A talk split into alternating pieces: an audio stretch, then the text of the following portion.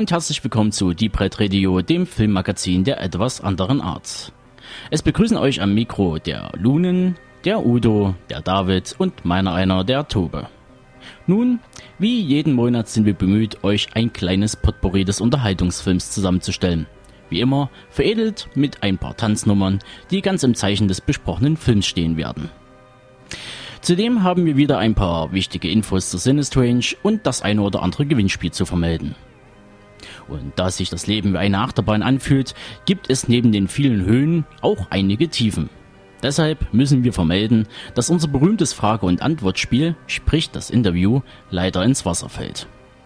Die Ursache hierfür lag leider am Zeitmangel des Gastes.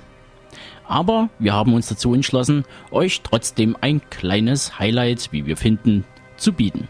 Denn passend zum Deutschlandstart von dem wohl wichtigsten Horrorstreifen des Jahres, Evil Dead, werden wir das Werk Sam Raimis mal genauer unter die Lupe nehmen und auf seine Schwächen und Stärken überprüfen. Und wir gehen der Frage nach, ob das Remake den Erwartungen standhält oder doch nur eine weitere Mainstream-Produktion ist, die in einigen Monaten vom Schirm des Kinobesuchers verschwindet. Doch bevor wir anfangen, geht noch ein Dank und Gruß an unsere Partner von der Deadline, Scary Movies und Radio Diabolus, das größte Metalradio auf diesem Planeten. Und ich möchte in diesem Zuge noch unsere frisch aus der Taufe gehobenen Rubriken namens Hörsturz und In Memoriam vorstellen. In Erstgenannter erwartet euch zukünftig, aber unregelmäßig, ein paar Musikempfehlungen der cineastischen Art. Den Anfang macht diesmal das Bandprojekt Robert Monkey Arm von der Ostküste der USA, um genau zu werden aus Andover, Massachusetts. Und weil mir gerade danach ist, hören wir jetzt ein kleines Stück aus deren zweiter EP. Und danach geht's ohne Umschweife zum ersten Film.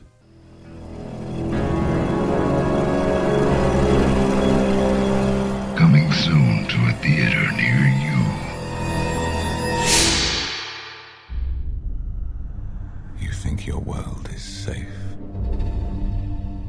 It is an illusion.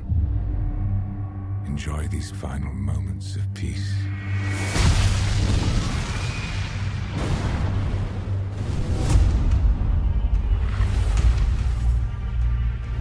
By now, all of you have heard what happened in London. Man who did it. it is one of our top agents. Your commanders have committed a crime I cannot forgive. None of you are safe. Clear the road!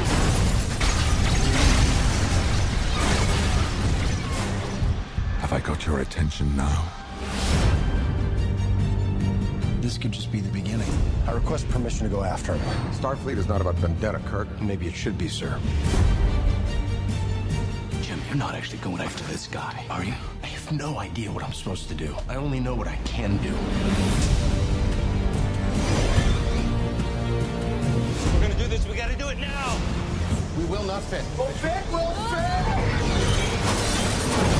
I told you we fit. I am not sure that qualifies. I watched you murder innocent men and women. I will make you answer for what you did. You have no idea what you have done. I will walk over your cold corpses.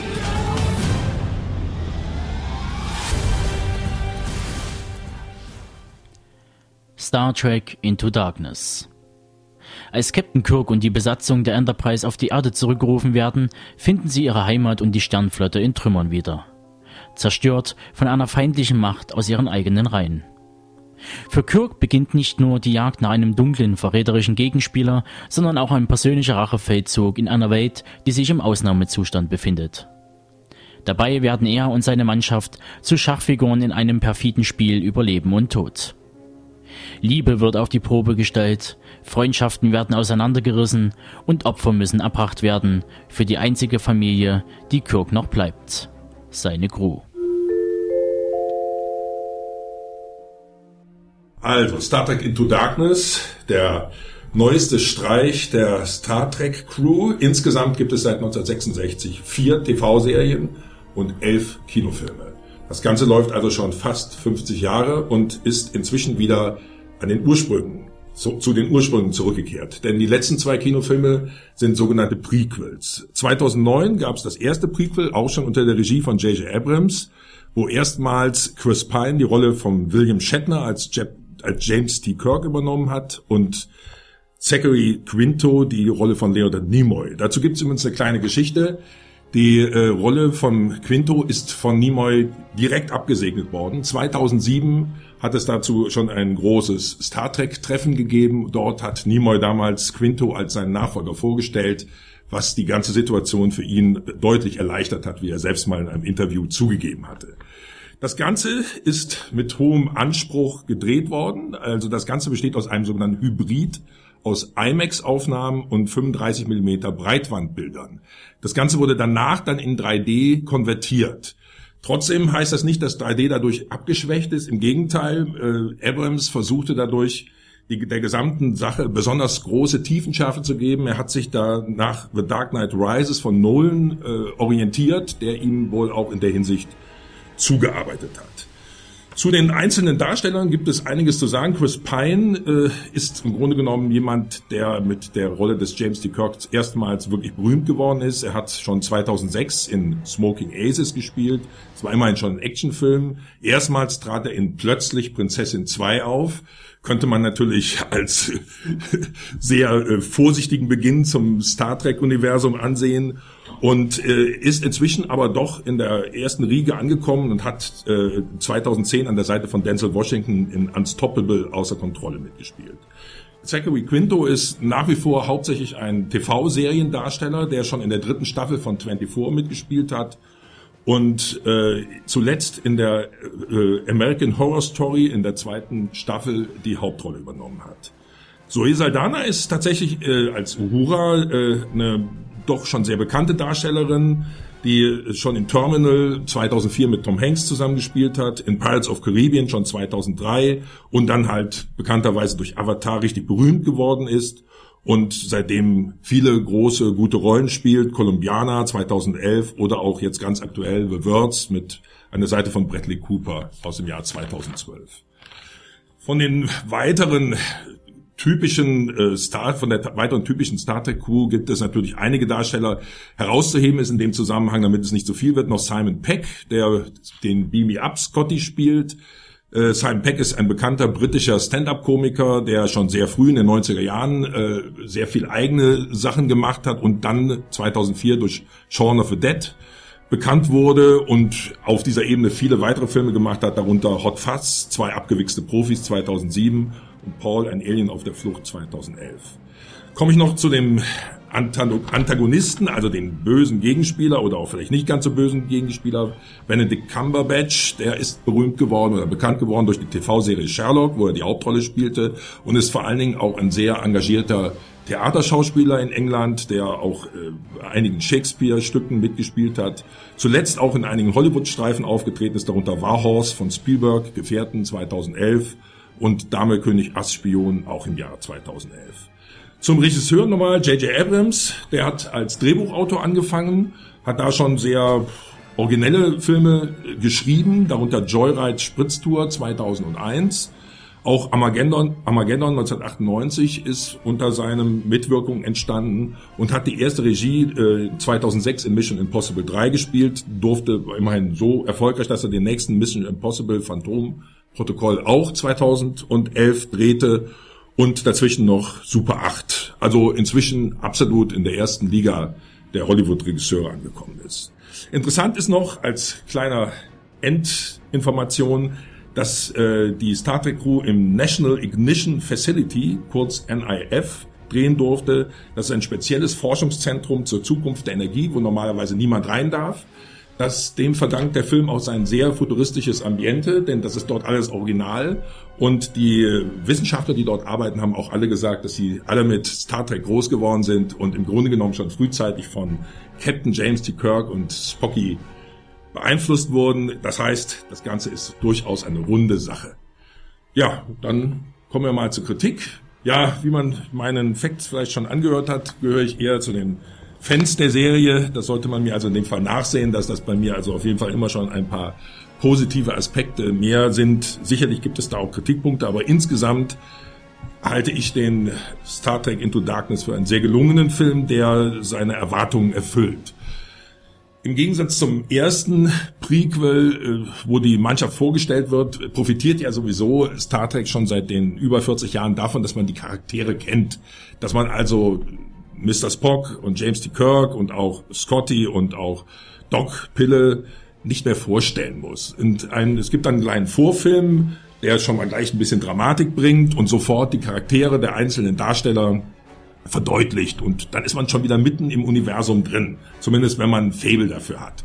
Und dann beginnt das Ganze klassisch. Es wird, erstmal wird James T. Kirk wieder von seinem Posten verbannt, ist dann nur erster Offizier, aber der Gegner, Bösewicht, der fängt schon sehr, sehr überzeugend an, äh, dagegen anzugehen. Ein, eine sehr, sehr fiese erste Sequenz zeigt, wie er einem äh, Kind das Leben rettet und sich dafür aber den äh, selbst äh, also den quasi Art Selbstmordattentat des Vaters erkauft, der damit eine wichtige Institution des Star Trek Universums, also der der Hauptstadt oder besser gesagt der Raumschifflotte zerstört und damit fängt kommt ein doch sehr finsteres Geschehen in Gang, das vor allen Dingen davon profitiert, dass es nie ganz klar ist, was gut und was böse ist, dass man nie genau weiß, ist das jetzt richtig, in die, wie, sie, äh, wie sie handeln oder ist es nicht? Auch der Bösewicht ist nicht ein eindeutiger Bösewicht, sondern wird vom Cumberbatch zwar zwiespältig gespielt, aber durchaus auch mit positiven Seiten. Und das hält die Spannung des Films sehr hoch. Als Prequel ist klar, den Hauptpersonen kann nichts passieren, aber abgesehen von dieser logischen Voraussetzung kann man den Film sehr empfehlen und bietet einfach durchgehend sehr, sehr gute Blockbuster-Unterhaltung. Von mir gibt's dafür neun Punkte von zehn. Ja, ähm, da kann ich mich quasi bloß anschließen. Also im Grunde genommen, mein Fazit für Star Trek fällt ähnlich aus wie bei Udo. Ähm, ohne den Cast von äh, Benedict Cumberbatch äh, als John Harrison und äh, Zachariah Quinto wäre das zweite Abenteuer aber aus meiner Sicht äh, ähm, eher ein ziemlich flacher Streifen geworden. Ähm, der zwar meines Erachtens einen hohen Unterhaltungswert liefert, als also einen höheren als Teil 1, aber eher oberflächliche Charaktere ähm, präsentiert. Einzig die beiden eben genannten Schauspieler wussten mich persönlich zu überzeugen, was angesichts der Tatsache, dass beide eher als Gefühlskeit konzipiert sind oder waren, schon sehr erstaunt. Ähm, des Weiteren muss ich bei der ersten Sichtung mir die Frage stellen, warum man überhaupt äh, Crewmitglieder wie äh, Uhura oder äh, Dr. Carol Marcus äh, eingeführt hat was für eine Funktion haben diese? Ähm, okay, in der Originalserie war Aurora nur ein schmückendes Beiwerk, äh, die mal hier oder da einen Knopf drücken konnte und panisch in die Kamera schauen durfte. Aber heute, 47 Jahre nach der ersten Ausstrahlung des ersten Star Trek äh, Abenteuers unter dem Kommando von William Shatner, erwarte ich wirklich etwas mehr. Also, ähm, aber vielleicht ist es auch Jammern auf hohem Niveau. Höchstwahrscheinlich. Also ich wünsche mir jedenfalls für die Zukunft ähm, keine weiteren Abenteuer in Reichweite der Erde. Ich will neue Rassen, Konflikte, vielleicht etwas mehr Tiefgang bei der Charakterzeichnung. Und wenn das alles eintreten sollte, könnte ich mir vorstellen, dass Abrams einen bedeutenden Fußabdruck im Trekkie-Universum hinterlässt. Und von daher, und der zwölfte Star Trek-Streifen bekommt von mir gute acht von zehn Punkten.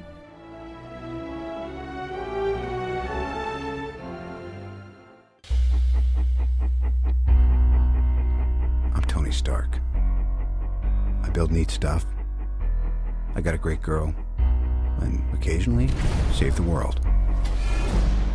So why can't I sleep?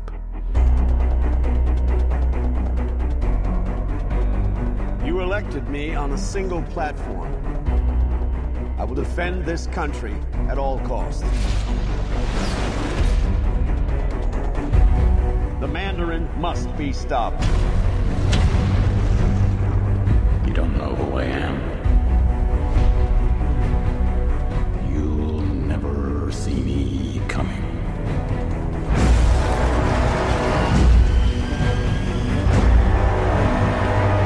What are you going to do about these attacks? The whole world's gonna be watching.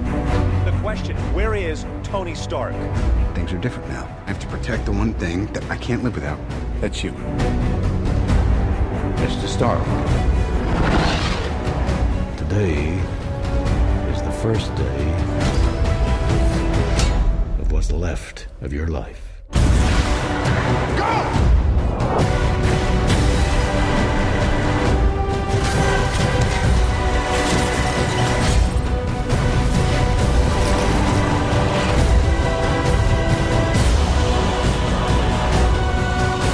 I'm gonna offer a choice.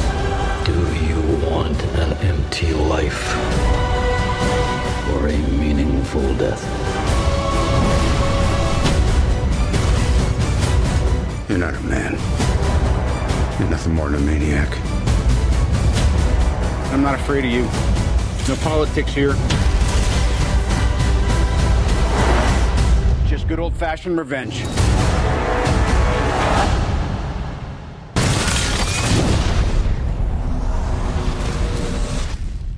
Need backup. That's your department.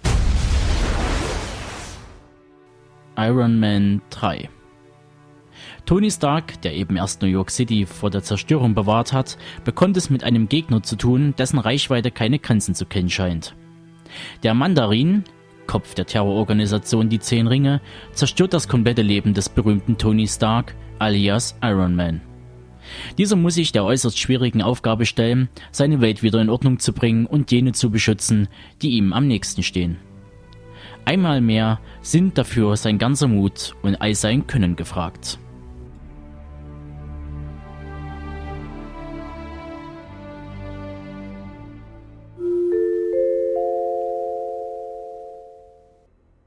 Kommen wir zu Iron Man 3.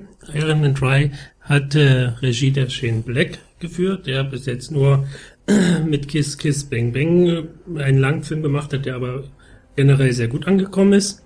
Ähm, Hauptdarsteller nach wie vor natürlich wieder Robert Downey Jr. als Iron Man, der man eben auch durch Kiss Kiss Bang Bang vor allen Dingen kennt, aber auch durch seine Auftritte als Sherlock Holmes. In Tropic Thunder hat er einen Schwarzen gespielt, als Chaplin äh, war er unterwegs und auch in The Avengers natürlich. Dann die Bö Bösewichte, wenn man so möchte, spielen in diesem Fall Guy Pierce, den man vor allen Dingen durch Memento kennengelernt hat, aber auch in Prometheus aufgetreten ist, Don't Be Afraid of the Dark oder The Time Machine. Dann haben wir Ben Kingsley, großer Darsteller, vor allen Dingen durch Gandhi bekannt geworden, leider in letzter Zeit gerne mal abgerutscht, auch bei Uwe Boll hat er mitgemacht in Blood Rain, aber auch sehr gute Rollen jetzt in letzter Zeit wieder gehabt, zum Beispiel in Hugo Cabaret. Ähm, dazu kommt Ty Simpkins, den elfjährigen Jungen, den man zum Beispiel in Insidious gesehen hat oder auch bei Krieg der Welten. Und natürlich auch Don Cheadle, Gwyneth Paltrow und William Sadler, um nur einige zu nennen. Produziert wurde das Ganze wieder von den Marvel Studios und das mit einem Budget von 200 Millionen Dollar, die er allerdings mittlerweile schon lange wieder eingespielt hat. Hier bei uns in Deutschland ist er am 1.5. in die Kinos gekommen durch den Concorde als Verleih und die Laufzeit ist ca. 135 Minuten lang. Wurde auch in 2D gedreht und zu 3D konvertiert. Ähm, ja, Udo, was, wie ist denn deine Meinung zu Iron Man 3? Ja, also die ersten zwei Teile von Iron Man gefielen mir ja schon ziemlich gut. Der Klassiker ist natürlich jetzt schlicht und ergreifend natürlich die Rolle von Downey Jr., der den Iron Man sehr witzig und sehr selbstironisch interpretiert.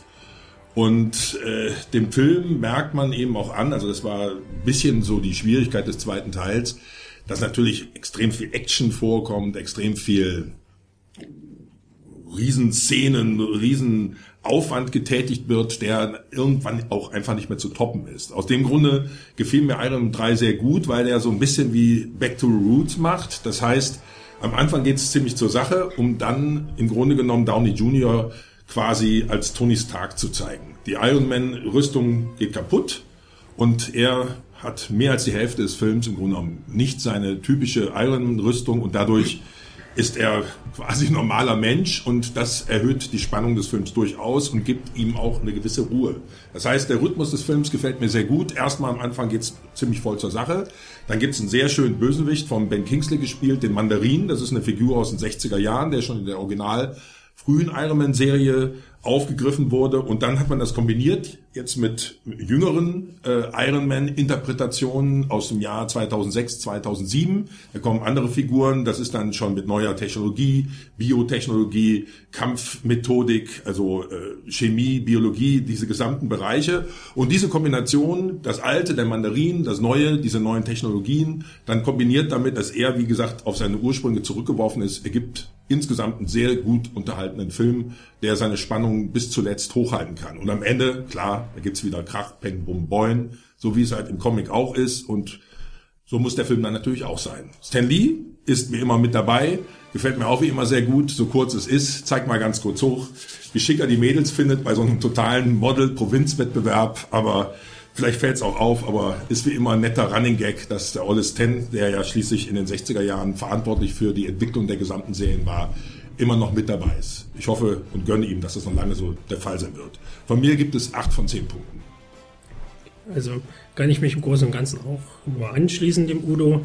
Ich persönlich bin jetzt nicht so der große Comic-Fan, weshalb ich den Film eher nüchtern betrachte, ohne irgendwelche Vergleich zu Comic oder zu den Comicfiguren der Reihe ähm, zu geben. Also ich fand auf alle Fälle, was man sehr anmerkt im Film, ist ja, dass er wesentlich düsterer auch nach wie vor wie seine Vorgänge ist. Teil 2 war ja schon düsterer als Teil 1 und Teil 3 ist nun wirklich recht düster gehalten, obwohl trotzdem der Humor nicht zu kurz kommt. Also Tony Stark, Stark hat natürlich wieder seine äh, Macho-Sprüche drauf, die perfekt von Herrn Downey Jr. auch rübergebracht werden. Teilweise war es mir ein bisschen zu albern an einigen Stellen, aber das ist wie Tobe immer so schön sagt, jammern auf hohem Niveau. Ähm, ansonsten ist es unheimlich gut in Szene gesetzt, gerade die letzte halbe Stunde auch äh, hat extrem viel gute Action zu bieten, die auch wirklich visuell sehr ansprechend ist. Ähm, was ich noch kurz äh, erwähnen möchte, ist zu dem 3D-Effekt. Also das, wie schon gesagt, ist auf alle Fälle konvertiert worden, ist aber je nach Technik des Kinos gar nicht so schlecht ansehbar. Also man hat schon bei Avengers ja damals gemerkt, dass es durchaus machbar ist, konvertierte Produktionen in 3D zu bringen, die auch gut aussehen, ist bei dem Film hier ebenfalls der Fall, auch wenn man eben, wie schon gesagt, ein bisschen mit der Technik aufpassen muss. Also ich habe mittlerweile schon zweimal gesehen. Einmal davon war es recht schwach, beim zweiten Mal in einem anderen Kino war es wirklich sehr gut. Deswegen lohnt sich auf alle Fälle der 3D-Zuschlag. Und ich ansonsten bei der Wertung bin ich ähnlich wie Udo bei 7,5 von 10 Punkten. Kurz zu den beiden Datenbank noch, also in der EMDB hat er aktuell eine Durchschnittsnote von 7,8. In der OFDB ist er einen Punkt runter, ist er bei 6,84 im Schnitt. Das wird sich, denke ich mal, noch äh, nach oben verbessern, wenn dann die DVD- und Blu-ray-Wertungen durch sind. Also wie schon gesagt, auf alle Fälle lohnt sich.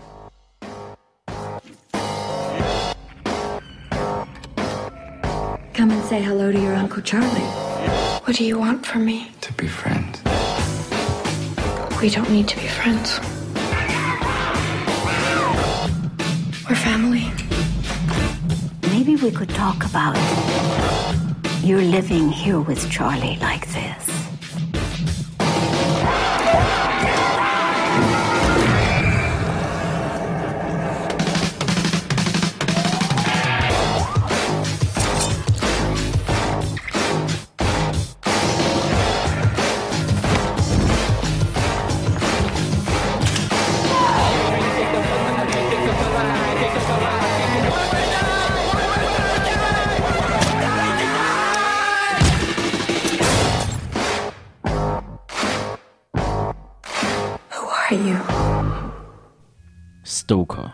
Nachdem Indias Vater Richard Stoker und ihr Freund bei einem Autounfall ums Leben kommen, tritt plötzlich Onkel Charlie in das Leben des jungen Mädchens. Obgleich sie zuvor niemals etwas von seiner Existenz gehört hatte, will Onkel Charlie von nun an gemeinsam mit India und ihrer psychisch labilen Mutter Evelyn in einem Haus leben und die beiden unterstützen. Doch schon bald nach Charlies Ankunft hat India den Verdacht, dass ihr charmanter Onkel noch andere Absichten hegt. Aber anstatt sich von dem geheimnisvollen Mann zurückzuziehen, verfällt sie komplett seiner dunklen Anziehungskraft.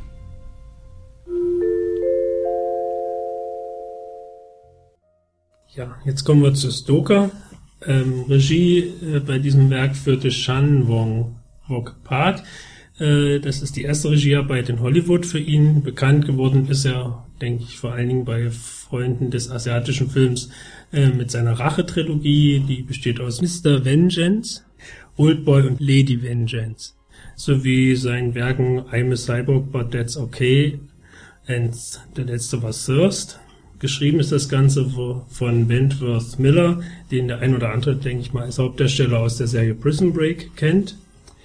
Die Hauptdarsteller sind drei an der Zahl. Einmal, einmal die Mia Wasikowska, die die India Stoker spielt. Hauptsächlich bekannt wurde sie als Alice im Wunderland, aber auch in Jane Eyre, Restless oder The Kids Are Alright hat sie mitgespielt. Dazu Nicole Kidman als Evelyn Stoker, hauptsächlich bekannt natürlich aus Moulin Rouge, Others, Ice White Shut, The House, Days of Thunder oder in Kürze als Grace of Monaco.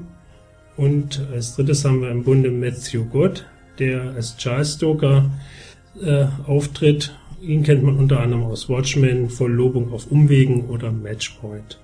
Produziert ist das Ganze von den Fox Searchlight Studios, die so ein bisschen von 20th Century Fox, so das Arthouse Label sind. Bei uns äh, läuft der Ganze am 8.5. an. Die, zum Budget des Films habe ich leider nicht wirklich was rausfinden können. Eingespielt hat er bisher ganz magere 1,7 Millionen Dollar, was wohl hauptsächlich aber auch daran liegt, dass es eben in, mit nur wenigen Kopien gestartet ist. Ja. Meine Meinung dazu ist eigentlich keine allzu schlechte. Ich fand den Film visuell sehr elegant und auch wirklich mit tollen Momenten gesät. Allerdings hat der Film dabei das Problem, dass er sich ein bisschen zu sehr auf diese Eleganz der, des visuellen Spiels äh, verlässt und dadurch eine doch relativ dünne Story äh, aufzubieten hat, die vor allen Dingen durch seine Figuren recht schwach ausfällt, wobei die Hauptdarstellerin, in dem Fall Mia Wasikowska und ihre äh, Figur dann die einzige ist, die sich dadurch ein bisschen abhebt, dass sie durch den Film hindurch eine relativ, ja, doch ausführliche Wandlung vom Guten zum Bösen hinlegt, was atmosphärisch auch recht äh, dicht erzählt wurde und auch nicht allzu langweilig ist. Ähm, das Ende zeigt dann aber doch etwas sehr übertrieben, worauf der Film eigentlich hinaus will, nämlich eigentlich mit der ganzen visuellen Spielerei zu überzeugen. Bei mir persönlich hat das durchaus funktioniert, weshalb ich dem Film insgesamt sieben Punkte gebe, aber eben durchaus äh, einsehe, dass es nicht äh, bei jedem so ist, wie bei Max, wenn ich mich nicht ganz irre. Genau, also bei mir hat er nur 5,5 bekommen, weil ich habe mich doch relativ gelangweilt, muss ich sagen, wusste auch nicht, wo er so richtig hin wollte, hat mich vorher ehrlich gesagt auch nicht informiert, habe dann mit irgendwas gerechnet, was den Erfolgsautor betrifft. Das war wahrscheinlich ein bisschen sehr blauäugig und dann kam halt was davon losgelöst ähm, raus, was lang gebraucht hat, um sich so ein bisschen zu entblättern, nur um dann am Ende doch nichts zu präsentieren irgendwie. Und ähm, ja, was war das? Das so sollte so ein bisschen Mystery-mäßig angelegt sein, obwohl dann am Ende vielleicht gar nicht so viel Mystery war, wie man es eigentlich er erwartet hatte. Und ich finde, der Schritt vom Regisseur über den großen Teich hat sich mit dem Film für mich noch nicht gelohnt. Mal gucken, was er so nachlegt. Ähm, ich fand den jetzt auch gar nicht so visuell berauschend wie manch andere. Also, also wirklich visuell berauschende Filme sind jetzt hier zum Beispiel Wenn die Goldenen Trauer tragen. Das ist noch ein ganz anderes Kaliber, ähm, um nur mal einen zu nennen. Und, und hinter den vielen schönen Bildern blieb da wirklich nicht viel übrig. Ich dachte, ach, der Mud Mulroney, den hast du nämlich noch vergessen von den etwas bekannteren Schauspielern. Die Rolle war ähm, eigentlich relativ unwürdig, aber das ist immer noch der Name, der mir auch noch was gesagt hatte. Seit äh, Young Guns mag ich den eigentlich ganz gerne. Ähm, aber da war nicht wirklich so ein großer Auftritt. Deswegen war es eher eine enttäuschende Sneak Preview für mich gewesen. Also war auch eher Zufall, dass ich ihn gesehen hatte. 5,5. Ich glaube, deine Kritik, Udo, fängt noch etwas verheerender aus. Ja, das liegt mal auch ein bisschen daran, weil ich ja auch gleichzeitig eine Chance in so einem Film sehe. Es ist im Grunde genommen sehr schade, dass äh, zu stark Wert auf die Optik gelegt wurde und zu wenig auf Inhalte. Äh, ich hätte es auch konsequent gefunden, wenn man äh, einen solch artifiziellen so ein artifizielles äh, Gesamtinszenierung aufbaut mit so vielen speziellen Übergängen, bestimmten Gesichtern, die in irgendwelchen Formen, Gegenständen übergehen und wieder zurückgehen. Das hat ja alles was. Das hat ja auch seine Qualität und man kann darin auch eine Entwicklung erkennen oder man kann darin auch den gewissen Horror sehen, der im Inneren der Person stattfinden. Aber Gleichzeitig verlässt sich der Film dann wiederum nicht auf dieses Artifizielle. Er hätte dann auch die gesamte Story viel fantasievoller aufbauen müssen. Dann, dann kommt dann eben doch die Geschichte von der Mutter, die immer nie eine Beziehung zu dem Vater hatte, von der Tochter, die den Vater geliebt hat, aber die Mutter nicht geliebt hat, von dem äh, Onkel, der plötzlich aus dem Nichts auftaucht, wo man nicht weiß, ist das ein echter Onkel, ist der ein guter Onkel oder ist er vielleicht ein böser Onkel? Bei Onkel weiß man das ja nie so genau. Solche Dinge werden dann zu sehr dann noch mit Realität verbunden, dann kommt noch die Polizei vorbei. Und wenn man sich dann zu sehr wirklich mit dem Inhalt beschäftigt und dann auch noch die Polizei mit reinnimmt, dann dürfte der gesamte Film so gar nicht stattfinden. Deshalb für, für mich einfach zu viel Style over Substance. Das heißt, Optik, okay, Inhalt einfach zu inkonsequent, zu schwach und dadurch im Endeffekt auch nicht spannend genug. Also das Beispiel mit den äh, den Gondeln, die Trauer tragen, ist, ist, ist wunderbar, weil das ja gerade ein Film ist, der ja extrem äh, in, in optische Bilder aufbereitet, die aber immer auch die, die das Innere zeigen. Und hier wird das Innere nur behauptet. Das heißt, hier ist die Optik und das Innere wird behauptet, ist aber nie authentisch vorhanden, ist nie ernsthaft da. Und sowas finde ich immer ärgerlich. Deshalb gibt's bei mir nur vier von zehn Punkten. Ich denke mir auch, dass nur wenige wirklich eine echte Bindung zu dem Film finden werden. Wobei Style over Substance bei diesem Film und bei dem Regisseur wahrscheinlich doch immer noch sehr gut ankommt. Denn wenn man die Durchschnittswertungen aktuell sieht, in der IMDB hat er 7,5, in der OFDB 7,56. Da ist er doch recht gut dabei. Müssen wir mal abwarten, was die DVD und Blu-ray-Wertungen dann am Ende bringen, wo er dann stehen.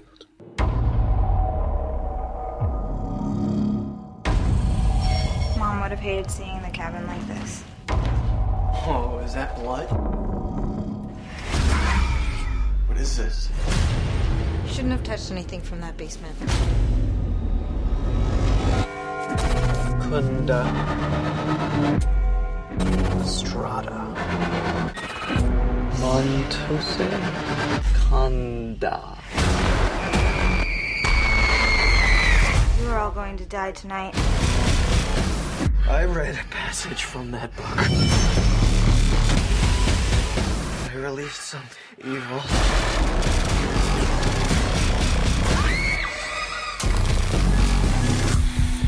Oh my god! What the fuck did you do that? Ah!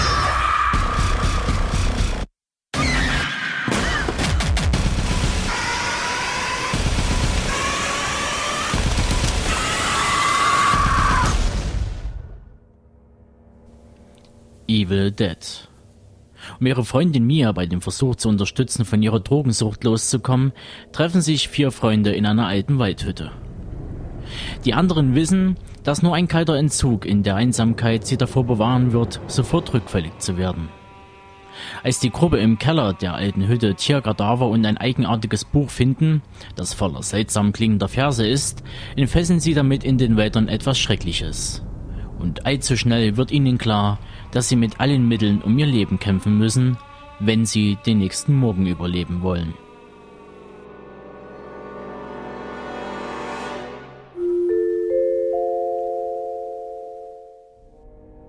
Ja, kommen wir zum Namensgeber dieser Sendung, dem Evil Dead. Äh, in Deutschland in der FSK 18 Fassung, die der R-Rated entspricht, mit 91 Minuten im Kino. Bald ab 16. Mai äh, hat ein Budget von 17 Millionen US-Dollar, hat das auch schon mit ungefähr dem Dreifachen locker wieder rein, kommt auch sicher noch einiges dazu. Ähm, Regisseur und Autor ist der Fede Alvarez gewesen, der bisher nur Kurzfilme in seiner Vita zu stehen hat. Äh, die wichtigeren Leute eher im Hintergrund, Sam Raimi und Bruce Campbell, die das Ganze produziert haben. Ähm, ich denke, die Filme brauche ich jetzt da nicht wirklich aufzuzählen, hat man ja auch äh, schon in der letzten Sendung im Zuge von Armee der Finsternis. Ähm, die Darsteller, alles relativ äh, unbeschriebene Blätter. Als Hauptdarstellerin Mia, ähm, die Jane Levy, vielleicht jemand bekannt aus der Serie Suburgatory, äh, habe ich das jetzt richtig ausgesprochen. Männlicher Hauptdarsteller ist der Shiloh Fernandez als David, vielleicht mal gesehen in Red Riding Hood oder ebenfalls in der Serie Jericho, der Anschlag. Der zweite Herr ist Lou Taylor Pucci als Eric. Er hat da in Fanboys mitgespielt, in Horsemen oder Carriers. Die Olivia, gespielt von Jessica Lucas, ähm, in Cloverfield aufgetreten, Der Pakt oder in CSI Las Vegas. Und die Elizabeth Blackmore bisher nur in Beauty and the Beast TV-Serie. Interessantester Cast fand ich eigentlich, weil halt äh, andersrum besetzt vom Geschlecht her. Inka als Grandpa the Dog. Also hat man gar nicht gemerkt, dass sie uns da beschwindelt haben. Habe ich nämlich auch nicht drauf geachtet. Gedreht wurde das Ganze in Auckland, New Zealand. Und ja, damit eröffne ich einfach mal die Diskussion und stelle einfach mal so in den Raum, dass der Film von mir nur 6,0 von 10 Punkte kriegt. Wie sieht's bei euch aus? Also, ich mache einfach mal den Start. Ähm, also, was soll ich jetzt groß dazu sagen? Ähm, der Film an sich, technisch ist der gut gemacht, da kann man nicht wirklich meckern. Was mir halt wirklich fehlt gegenüber dem Original, ist halt komplett die Spannung und die Atmosphäre. Er war grundsätzlich zu hell, ausgeleuchtet. Das gibt einen absoluten Minuspunkt. Ähm, es Sonst war hättest halt. du dir die Gore-Effekte gar nicht gesehen. Ja, genau. Ähm, die Also, waren. Dem einen immer so ein kleiner Knochen rausguckte, nachdem der Mhm. Also das war halt wirklich, also ist halt ein typischer äh, moderner äh, Mainstream Horrorstreifen geworden, ähm, wie heutzutage das wahrscheinlich der der Teenie oder der 14-Jährige äh, äh, heutzutage, für die das ja auch heutzutage konzipiert ist, ähm, gerne sehen möchte. Viel Blut, viel, viel Eingeweide etc. Wie halt schon äh, im Vorgespräch Lunen das schon mal kurz äh, erwähnt hatte, äh, wenn der ganze Kram wegfällt, bleibt da nichts mehr übrig. Wie immer so schön erwähnt wird, ähm, in vielen Kritiken, was man ganz toll fand, dass da endlich äh, mit dem kurzen Intro halt eine Vorgeschichte endlich mal erzählt wird, äh, die ich auch total äh, blödsinnig und Panne fand und ähm, vieles einfach ähm, schon vorweggenommen hat, was dem Original ja eigentlich, äh, was das Original ja eigentlich ausgemacht hat. Ähm, und was halt eben beim Original eben ganz großer Fakt ist, er hatte wenig Geld gehabt, wenig Budget gehabt und man hat es eben dadurch gelöst, ähm, dass man einfach gesagt hat, man nebelt einfach die komplette Szenerie aus, dass man einfach nichts mehr sieht, ähnlich wie es früher bei Silent Hill bei dem Game war. Und das war letztendlich auch das, was äh, Evil Dead ein kleines bisschen ausgemacht hat. Ähm, klar, äh, das Original ist halt ziemlich, also was die Story angeht, eigentlich total Panne, äh, wenn man das so nimmt äh, im Nachhinein. Darf ich dir da widersprechen? würde, ich, würde ich nicht so sagen. Also du darfst ja nicht vergessen, der Film ist von 81 und in dieser, in dieser Form war der damals schlicht und ergreifend auch ein, ein, ein stilprägend. Also die, diese einfache Geschichte, zwei Männer, drei Frauen, äh, fahren in, in eine Hütte im Wald. Wenn wir heute eine Hütte im Wald hören, wenn wir schon aus Entfernung was von Hütte im Wald hören und irgendwelchen Männern und Frauen, die da hingehen, dann wissen wir da schon, was kommt. Das war damals aber nicht der Fall. Das war wirklich noch etwas Neues. Ja, okay, Also für, so, für, so gesehen für, dam fand ich die Geschichte für damalige Verhältnisse war natürlich klar, Evil Dead war halt damals halt äh, äh, maßgeblich beteiligt an dem äh, äh, Subgenre des Backwood Horrors. Ähm, aber letztendlich die, die Story, die gibt halt in dem Sinne nicht sehr viel her. Was halt das Herausragende bei Evil Dead war, war halt, also für mich persönlich, im letzten Drittel des Films im Original, dass halt ähm, Sam Raimi angefangen hat, äh, mit Kameraeinstellungen rum zu experimentieren und das war halt so das Herausragende an dem Film letztendlich, weil er viele Sachen, also allein schon die Fahrt äh, äh, quasi aus der Sicht des äh, äh, Dämons äh, durch den Wald war ja letztendlich so das, das absolute Highlight, was vorneweg noch nie da war. Ähm, und von solchen Spielereien ist das Remake äh, äh, weit davon entfernt. Also äh, wirklich jedes Klischee, was heutzutage irgendwie in jedem äh, äh, zweiten, dritten Horrorfilm irgendwie rauskommt, quasi irgendwie abgeackert und äh, sei es sowas wie, keine Ahnung, der Prota die Protagonistin versucht irgendwie aus dem Kellerloch irgendwie rauszukriechen, hält kurz inne und wird dann wieder zurückgezogen und man schon tausendmal gesehen und äh, ich kann es einfach nicht mehr ertragen, solche Filme irgendwie zu bringen und äh, es wird auch kein Wert mehr gelegt auf, auf Story. Ähm, die ganzen Charaktere sind alle sowas von dermaßen flach, die, die interessieren mich nie. Was wollen die dort? Ähm, wenn die dort sterben, ja gut, okay, pff, ist halt so, shit happens. Das, also wie gesagt, ähm, Sie hatten aber immerhin einen ganz ehrenden Grund, in der Hütte zu sein, nicht wie sonst so ist, Vögeln und... Äh, Ja, okay, ähm, da gebe ich dir recht. Ähm, das bringt mich gleich noch zu dem Punkt, äh, ähm, hat Was zwar muss hat zwar nichts direkt äh, mit der quasi Filmproduktion zu tun, ähm, wie ich schon mal kurz in der Runde erwähnt hatte, halt so, dass bei vielen Seiten halt in der Inhaltsangabe äh, lustigerweise drinne steht, äh, dass dann sozusagen äh, äh, fünf Teenager ähm, in den Wald fahren, um ein vergnügliches Wochenende Sind ja nur vier. zu Vier Teenager. sind, wenn das es sind gar keine Te Teenager, es sind nämlich ist- 20, Erwachsene. 20 somethings. wie man das Junge sagt. Erwachsene sind das, ja. Es sind Twins. Gut. Ähm, Aber der Unterschied dass ist eine Gruppe halt dass sie mit zwei Autos fahren. Das ist mir also ganz deutlich aufgefallen. Sie fahren ja mit zwei Autos. Ja, dem, im, im Original fahren sie zu fünft in einem Wagen und im, im Remake begegnet er, kommt ja der David mit seiner Freundin im eigenen Ich bin der Mensch Zweisitzer ein. naja, das ist, äh, wäre auch kein Vorteil für dich. Jedenfalls ist es so, also ich, ich muss übrigens sagen, gerade da- das finde ich an dem Original so gut. Diese Story, die kommen und wollen zu, Vö zu Vögeln, finde ich viel besser als das, was sie uns da auftischen. Also diese, diese kalte Entzugnummer hat überhaupt keine Authentizität. Mia sieht wirklich aus wie das blühende Leben und nicht wie jemand, die schon einmal einen kalten Entzug nicht geschafft hat, einmal kurz fast hops gegangen wäre. Also das ist so unglaubwürdig, dass mir lieber gewesen wäre, die hätten nur gesagt, sie kommen zu Vögeln. Dann ist das dann mit Bruder- und Schwesterkonflikt. Wir haben uns Jahre nicht mehr gesehen. Ich habe mir das auch mal durchgerechnet.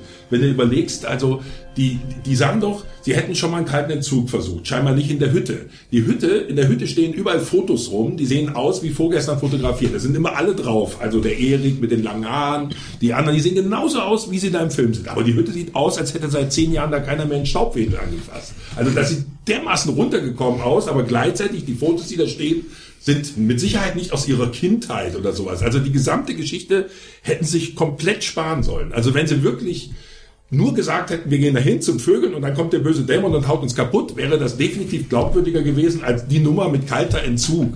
Das ist absolut unauthentisch und wirkt nicht überzeugend. Aber dann ist es ja wieder, ach, das haben wir ja auch schon tausendmal Ja, das mag ja sein. Das mag ja sein. Aber sich irgendeinen Müll auszudenken, ist nicht besser, als sich dieser Konfrontation auszustellen. Okay, wir, wir, können uns, wir, wir können uns ja auf jeden Fall schon mal einig sein. Ich meine, das Rad wird nie mehr neu erfunden. wäre es überzeugender, wenn ich mal ein Remake und halte mich, sagen wir mal, an die äh, Grundlage. Also ich finde diese, ich finde diese neue Story mit dieser, mit einer gewissen Mini-Psychologie, finde ich also deutlich unglaubwürdiger, als hätten sie sich einfach beim Remake auf das alte wieder konzentriert. Ja gut, ist doch ein Remake. Ansonsten stimmt die Story da auch überein. Da kann man doch zu stehen. Aber doch nicht so ein Blödsinn. Das war weniges, was ich gut fand, dass es so ein bisschen auch öfter mal, abgesehen von der groben Story, auch auf das Original anspielen. Wenn jetzt zum Beispiel die eine, ohne dass jetzt viel verrate, auch immer das, das Michigan State äh, Sweatshirt hat, das ist auch im Original, sowas finde Ja. ich dann immer ganz nett. Hätte man sogar noch öfter machen können aus meinem äh, Standpunkt her, aber ich finde das auch, ähm, um noch zu den Effekten was zu sagen oder zu den Dämons, ähm, zumindest in der Fassung, wie wir sie gesehen haben, das hat mich dann auch irgendwie so sehr in der Artikulation des, der dämonisch besessenen Frauen an den Exorzisten erinnert. Das Ja. war mir dann auch, wo ich dachte, nee, da, da- das hast du gar nicht nötig, eigentlich dich jetzt da zu bedienen, weil es ja nichts miteinander zu tun hat. Ähm, das stieß mir auch ähm, eher negativ auf. Ähm, ich hätte sowieso eher mich mehr orientiert am Remake, weil es einfach filmisch viel mehr hergibt am zweiten Teil als am ersten. Also entweder man macht so, wie der Udo sagt, und macht das ganz minimalistisch und, und macht das dann aber richtig und nicht so pseudomäßig noch dazu mit der Story von dem kalten Entzug. Oder man nimmt dann halt sich eher den zweiten Teil, hätte ich besser gefunden, weil der einfach storytechnisch mehr mehr hergibt und da hätte man vielleicht auch was Schöneres drumrum bauen können im Remake. So ist es halt, man nimmt einen Film, der meiner Meinung nach sowieso ein Stück überbewertet ist, was seinen Kultstatus angeht mittlerweile. Und äh, über Zensur brauchen wir gar nicht reden, warum der damals indiziert worden ist, ist aus heutiger Sicht ist gar nicht mehr äh, äh, ersichtlich, aber auch schon damals fand ich Wegen der grünen Knete. gab es ganz andere Streifen. Ähm. Also ich fand, ich fand die härteste Szene war, wo der, der, wo, wo der, die, wo der, der Stift in die Hacke ging, aber und alles andere war eigentlich ja, Pillepalle auch schon damals gewesen. Also es ist schon, aber das ist ja ein anderes Thema. Ja, das aber das ist halt eben genau der Punkt, wo ich halt sage, so äh, was halt äh, gerade äh, heiß, dis, heiß diskutiert wird oder alle gerade sehr, sehr toll finden, dass halt wirklich so, so, so kompromisslos äh, Splatter durchgezogen wird und dass dort rumgehäckselt wird und so viele, äh, keine Ahnung, dass den Leuten dort Nägel in die Fresse gehauen werden und so weiter und so fort und Gliedmaßen abgehackt und hast du nie gesehen. Und das war einfach in der Menge so viel, dass man dann einfach im Sessel saß und dann einfach gesagt hat, so, äh, ja, jetzt kommt, es kommt wieder das nächste und wieder das nächste. War einfach zu halt viel. ab Also, du stumpfst einfach ab. Ich dachte halt wirklich so, bin ich einfach schon, habe ich einfach schon so viel gesehen, dass mich das einfach nicht mehr reizt? Oder bin ich einfach irgendwie so, so, so ab, so abgestumpft wie, keine Ahnung, ein 14-jähriger Teenie aus einem Plattenbau-Ghetto, der irgendwie, keine Ahnung, ja, äh, politisch unkorrekt. Uh, ähm, Die rufen ähm, jetzt gleich an alle. Jetzt gibt's ein Gewinnspiel. ähm, also wie gesagt, das war halt so ein Punkt, äh, ähm, das war einfach zu viel. Also einfach, ähm, wie es bei anderen äh, Horrorstreifen, die auch äh, ein paar Core-Effekte drin haben, einfach schön punktuiert einsetzen, dass die wirklich noch einen Effekt erzielen können und nie einfach so eine Art so, als ob man einfach einen übervollen Teller irgendwie hat und man frisst einfach weiter und man sagt einfach so, oh Gott, ich bin einfach schon so voll und man frisst und frisst und frisst und frisst und irgendwann mal, keine Ahnung, Ja, das ist, XXL-Mentalität. ja genau, also es Aber muss, Hier muss ich mal fragen, wenn das, wenn du das so schlimm findest im Original, ähm, da war das doch ähnlich mit, was die Gore-Effekte zum Beispiel angeht. Da wird auch am Ende gehäckselt, was das Zeug hält. Da stürzt doch auch nicht, oder? Ja, aber äh, wenn du das mal siehst, äh, auf die Länge gesehen, auf den ganzen Film, das waren dann letztendlich wirklich so das letzte Drittel, wo, äh, wo dann wirklich irgendwie rumgeschnitzelt wurde. Und dort ging es ja, kannst du fast sagen, äh, 75 Prozent des Films war reines Rumgehobel und Rumgemetzel, alles, was irgendwie die Werkzeugkiste irgendwie hergibt. Und äh, das war mir einfach dann irgendwann mal zu viel, wo ich mir sage, so, äh, man hätte wesentlich mehr aus der Story irgendwie machen können. Und es wurde einfach versäumt äh, und das ging mir einfach total gegen Ja, aber das ist doch die alte Diskussion. Das ist genau das, was natürlich alter Film, neuer Film in vielen, das ist also wie die Kinoentwicklung. Ich meine, warum ist der Film denn ziemlich erfolgreich? Der alte Film hat ja doch sehr stark, also ich finde an dem alten Film besonders gut, dass man zwischen den Dämon nicht einmal sieht.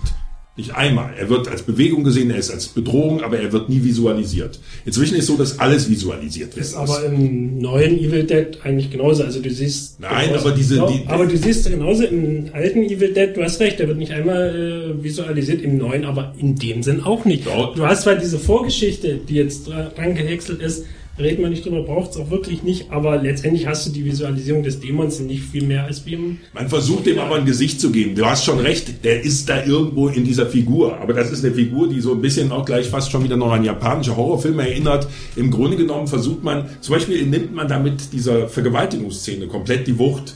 Das heißt, während die im Original eine echte Vergewaltigungsszene ist, egal wie man die jetzt findet, das ist sicherlich auch eine Sache, die sehr umstritten ist, gar keine Frage.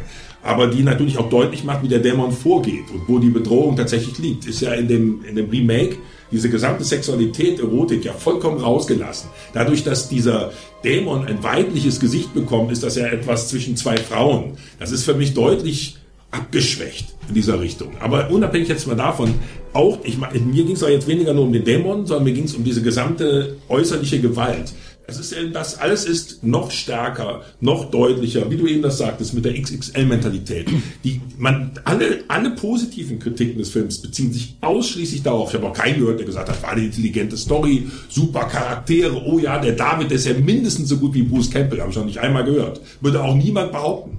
Niemand würde das sagen, aber alle sagen, ey geil, super Splatter und so blutig wie das ganze Jahr, alle in Rekordlaune und so weiter. Eine andere positive Kritik erkenne ich nicht. Und ich kann auch jetzt schon als Fazit für mich vorwegnehmen, wer darauf steht, ist bei dem Film bestens aufgehoben.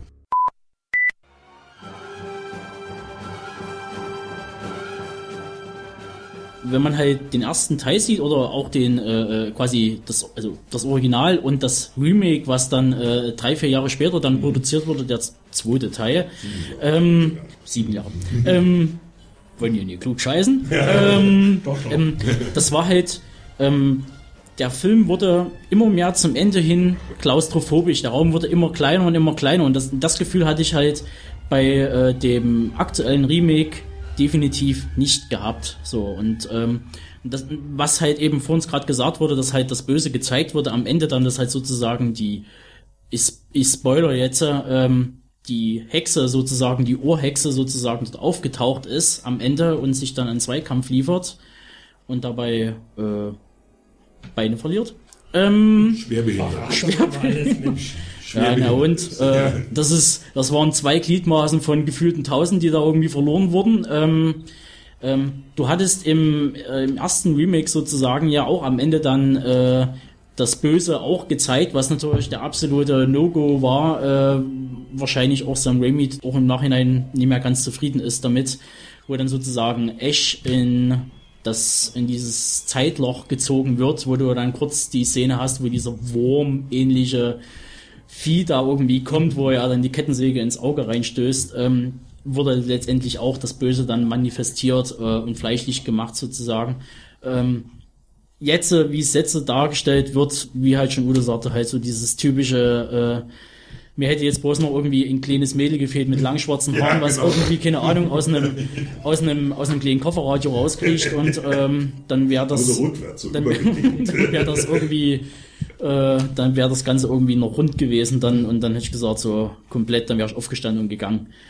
Also wie gesagt, ähm, was das einzig Gute, was ich jetzt dem Remake noch irgendwie äh, zurechnen kann, war dann wirklich halt so das Finale, was ich jetzt nicht großartig verraten würde. Es war halt optisch schön aufbereitet. Da kann man nie viel meckern. Es waren ja auch dann irgendwie, äh, glaube ich, 250.000 Liter dort äh, Blut vergossen worden, mhm. äh, was schon beachtlich ist. Es war halt, wie gesagt, ähm, optisch schön gemacht. Ich fand auch den Twist ganz interessant oder einfach die, die Drehung zu machen, äh, dass sozusagen der neue Ash durch eine Frau ersetzt wurde, durch eine weibliche Rolle. Aber das war es dann eigentlich auch schon so. Mich hat ein kleines bisschen, kleines bisschen gestört oder ich fand es ein bisschen schade, dass der Original-Komponist äh, nie dafür genommen wurde. Oder dass man einfach äh, äh die Original-Musikthemes sozusagen aus den Original einfach nie übernommen hat oder ein kleines bisschen abgeändert hat, sondern einfach einen komplett neuen Score gemacht hat. Das war ein bisschen schade. Das wäre noch eine schöne es wäre noch ein schöner Fanservice gewesen und also ja. wollte auch noch ein bisschen was an Kritik verlieren, ohne zu sehr zu spoilern. Nein. Also schon, schon also die, die Entstehung des die Entstehung des neuen Echs, wo dann mal kurz ähm, die MacGyver und äh, A-Team-Sequenz da eingeleitet wird, fand ich auch für so ein Dasein, sein aktuelles, da ganz schön gut zusammengebastelt äh, da in seiner Hütte. Was ich aber noch viel weniger und, und auch falsch fand, die Grundbedingungen, warum am Ende der Superdämon entsteht, waren meiner Meinung nach nicht gegeben, weil der keine fünf Richtig. hatte. Totaler Blödsinn. Der hätte nicht kommen dürfen, weil den einen hat er nie gehabt. Mhm.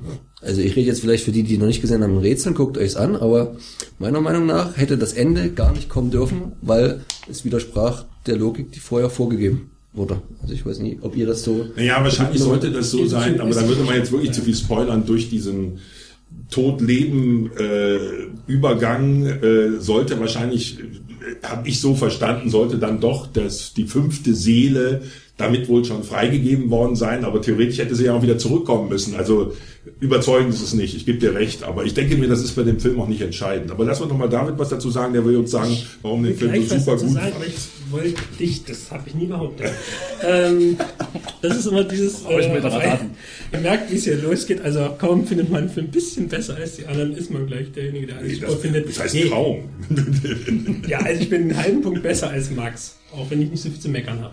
Aber da kommen wir gleich dazu. Nee, aber was ich mal noch dich fragen wollte, Udo, und zwar, weil du ja immer sagst, also hast ja von uns gesagt, super blutig, wenn das, äh, wer auf das steht und keine Story braucht, der ist dabei gut aufgehoben. Mir fällt jetzt mal, wer ist in der ganzen Diskussion, du kannst es bestimmt gut erklären, ein Film eingefallen, und zwar, der nennt sich von Paris with Love. Da war es ja genau umgekehrt. Da fandst du den ja sehr, sehr gut und ich fand den inhaltlich absolute Gülle. Ähm, was macht da jetzt für dich, sagen wir mal, den Unterschied aus äh, Paris with Love? Ähm, und ist das der mit Paris Hilton? One, night, one, night, one night, in Paris? Das ist Paris in Love. Mit John Travolta, mit John Travolta und Superglatze und ja, den ich einfach nur. Das ist für mich ein Actionfilm. Ja, also ich sag mal, nee, nee, nee, das ist, ja, der Unterschied ist, der Unterschied ist ganz einfach. Ich meine, von Paris with Love, with Love ist, äh, ist ein, ein typischer Film, wo John Travolta halt John Travolta spielt. Und alleine, dass John Travolta John Travolta spielt, ist schon den halben Film wert. Der ist eben in der Lage, einfach so einen Typen zu spielen, der auf der einen Seite extrem arschig ist und auf der anderen Seite aber irgendwo faszinierend. Das kann man überhaupt nicht mit dem Film hier vergleichen. Warum hier geht es nicht? annähernd. Der ja Film nicht hat ein, ein, eindeutig nur Action zu bieten, aber auch keine Story. Nee, ich habe ja nichts gegen Actionfilme, aber nee, aber der der Travolta, ich sag ja, die Person vom Travolta ist einfach eine faszinierende Person. Ich meine, wenn man den nicht leiden kann, okay. mitgespielt hätte, wäre es dann... Na, sag mal so, das hätte schon was ausgemacht. Na klar, na klar. Aber so ein Bruce Campbell fehlt ja hier auch vollkommen. Diese gesamte, mag ja sein, dass es einen Ersatz Bruce Campbell gibt, aber das ist ja nur ein Ersatz im Sinne von, vielleicht überlebt jemand am Ende oder überlebt nicht, will dem nicht vorweggehen. Ich finde das sowieso schwachsinnig, äh, am Ende das mit der Hand oder dem Auto, da, das ist also vollkommen Das war unrealistisch. leicht unrealistisch. Ja, nein, das ist nicht leicht unrealistisch, das ist extrem unrealistisch. Ich hätte es viel besser gefunden, der hätte die Kettensäge genommen und sich die mal schnell abgehackselt. Das wäre Ja, ja, realistisch also gewesen. Aber da hättest du dich ja Das- wiederholt, weil das hat man ja schon. aber die, der Film wiederholt sich doch ständig. Weißt du, wie oft in dem Film das, das ist ja das, was ich wirklich sehr stark an dem Film kritisiere. Dieser Vorfilm, der, der Vorfilm für sich als Kurzfilm. Der Vorfilm für sich als Kurzfilm, dann nach Ende und wir gehen raus, wäre tadellos gewesen. Ich fand den Vorfilm sehr gut. Das Problem ist nur, dass der Vorfilm im Gesamten viel zu viel von dem verrät. Dann gibt er ja diesen, diese Hauptsache, man spoilert damit ja gar nicht, weil das genau nach drei Minuten kommt, nämlich, dass diese Monster zwischendurch immer ganz natürlich und ganz normal sind und dann sagen, ach, David, warum bin ich denn hier eingesperrt? Ach, David, warum kommst du mit der schlimmen Kettensäge auf mich zu? Ach, David, warum fehlt mir denn hier die linke Hand und die rechte ja auch schon? Nein, wenn die dann so nett reden und so nett säuseln, das kommt in dem Film etwa zehnmal, gefühlte zehnmal vor. Das ist immer wieder dasselbe. Das geht im Original einmal und dann auch noch an einer sehr guten Stelle, ungefähr nach zwei Drittel der Laufzeit. Hier kommt es schon mal nach drei Minuten, dass wir immer wissen, dass es passiert. Und jedes Mal, wenn David noch mal die letzte Schippe Erde auf das Gesicht machen will, warum machst du mir denn das Sand hier ins Gesicht? Also wirklich, also so, ja also da, wer das noch, wer das noch irgendwie gut findet oder daran irgendwie noch Spannung empfindet, also ehrlich, also der Peeling. Also ähm, Sesamstraße ist dagegen wirklich spannend Also das ist halt, das, äh, da gebe ich dir recht. Also das Ding ist halt so, äh, was du halt sagtest, halt mit diesem quasi äh, äh, der Dämon sozusagen äh, sich kurz zurückzieht und sich dann sozusagen wieder menschlich gibt und Ja. so weiter und so fort. Das war beim Original halt das Schöne oder auch bei dem ersten Remake, ähm, dass das erst am Ende passiert ist und eigentlich man dann sagt so, ähm, der Protagonist, der jetzt noch übrig ist, ist da gerade wahnsinnig im Kopf, dass er sich das einbildet und hier ist es einfach gleich so so ein Fakt. Gleich ja, gleich so. erste zwei Minuten. Also nie, also nie bloß ist einfach dann so dieses quasi dieses dieses klaustrophobische, der Raum wird immer kleiner, sondern einfach, dass man äh, auch sich vorstellen könnte, dass der Darsteller einfach wahnsinnig wird, sich viele Sachen einbildet einfach sagt so, was ist jetzt noch real und was ist jetzt äh, schon äh, ähm, keine Ahnung, vielleicht ist, hat sich auch der Dämon wieder komplett zurückgezogen und der ist wieder normal. Das wird einfach hier komplett rausgenommen.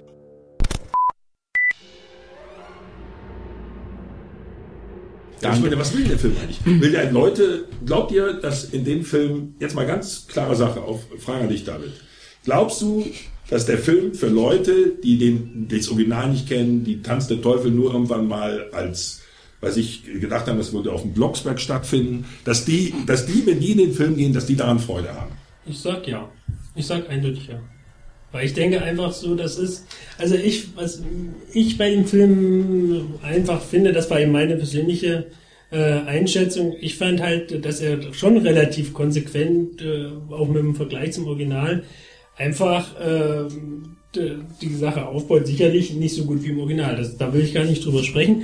Aber ich finde schon, dass er ähm, letztendlich halt ein bisschen den Massengeschmack momentan befriedigt von der Jugend und äh, genauso wie im Original halt damals auf das Ende hinzuspielt, das dann halt relativ Also ich gebe mal ein Beispiel von meiner, ausgefallen ist, was ja alle hier auch. Von meiner eigenen Frau, die hat nämlich das Original mit mir nochmal zusammen mitgeguckt und fand das nicht uninteressant. Ich würde die definitiv nicht in dieses Remake reinlassen. Die hat ja mit Splatter und so nicht so viel am Hut, aber der erste Film ist durchaus, naja, ich meine, sagen wir mal, diese Stop-Motion-Geschichten am Ende, die haben die mit der Verwesung, das ist ja schon eher mehr so eine Art Farborgie, als dass man das noch als besonders gewalttätig erkennen würde. Und äh, hier der Film, der Aber wie war's wer, wer damals? hat denn die Freude? ja, nee, ich würde Das auch ist nicht ja die Frage, wie, war, wie hat man das 81 gesehen? Damals, für 81er-Verhältnisse denke ich schon, dass man das ziemlich brutal gesehen hat, wenn er dann mit der Kettensäge hier jeden Einzelnen zermeint. Sicherlich für uns Red, ich rede mal nicht drüber. Also wir haben einfach zu viel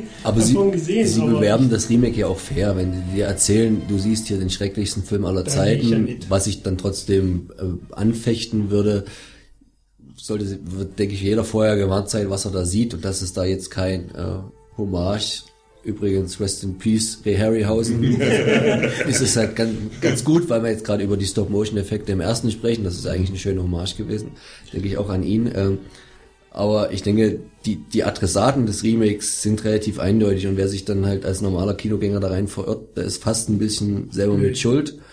Ähm, aber man setzt sich natürlich auch die Latte extrem hoch und ähm, wenn es darum ging, den schrecklichsten Film zu sehen, würde ich den in einem Horrorfilm das nie anhand des, des, des, des Scores definieren. Das kann man natürlich auch machen, aber er verliert meiner Meinung nach klar, wenn man jetzt mal nur dieses Jahr nimmt, gegen Mama, was die Atmosphäre und Dichte und Ja. Grusel angeht. Und da, das ist, denke ich, immer was, was, was, was ich zumindest an guten Horrorfilm, Gruselfilm höher hänge als bloße Gewalt. Und um noch, noch mal was zu sagen, wenn man Gewalt gut akzentuiert, und da nehme ich jetzt mal einen Nicht-Horrorfilm mit Drive, ist die doch viel effektiver, wenn der da so dreimal so richtig derbe abgeht, und das ist auch sehr grafisch, also eigentlich viel härter noch, aber dann auch immer mal zurückschrauben kann und nicht jede Szene auskotzt und dann halt immer mal wieder einen Höhepunkt findet, als wenn man es halt, wie Tobi schon Ja. sagte, sich so übersättigt und immer weitergeht. Also ich fand auch so ein Remake von, was immer noch mit mein Lieblingsremake ist, von The Hills of Ice, auch wesentlich effektiver, weil da hast du da hast du auch eine Familie. Hier ist es sogar eine Familie bei Tanz der Teufel, aber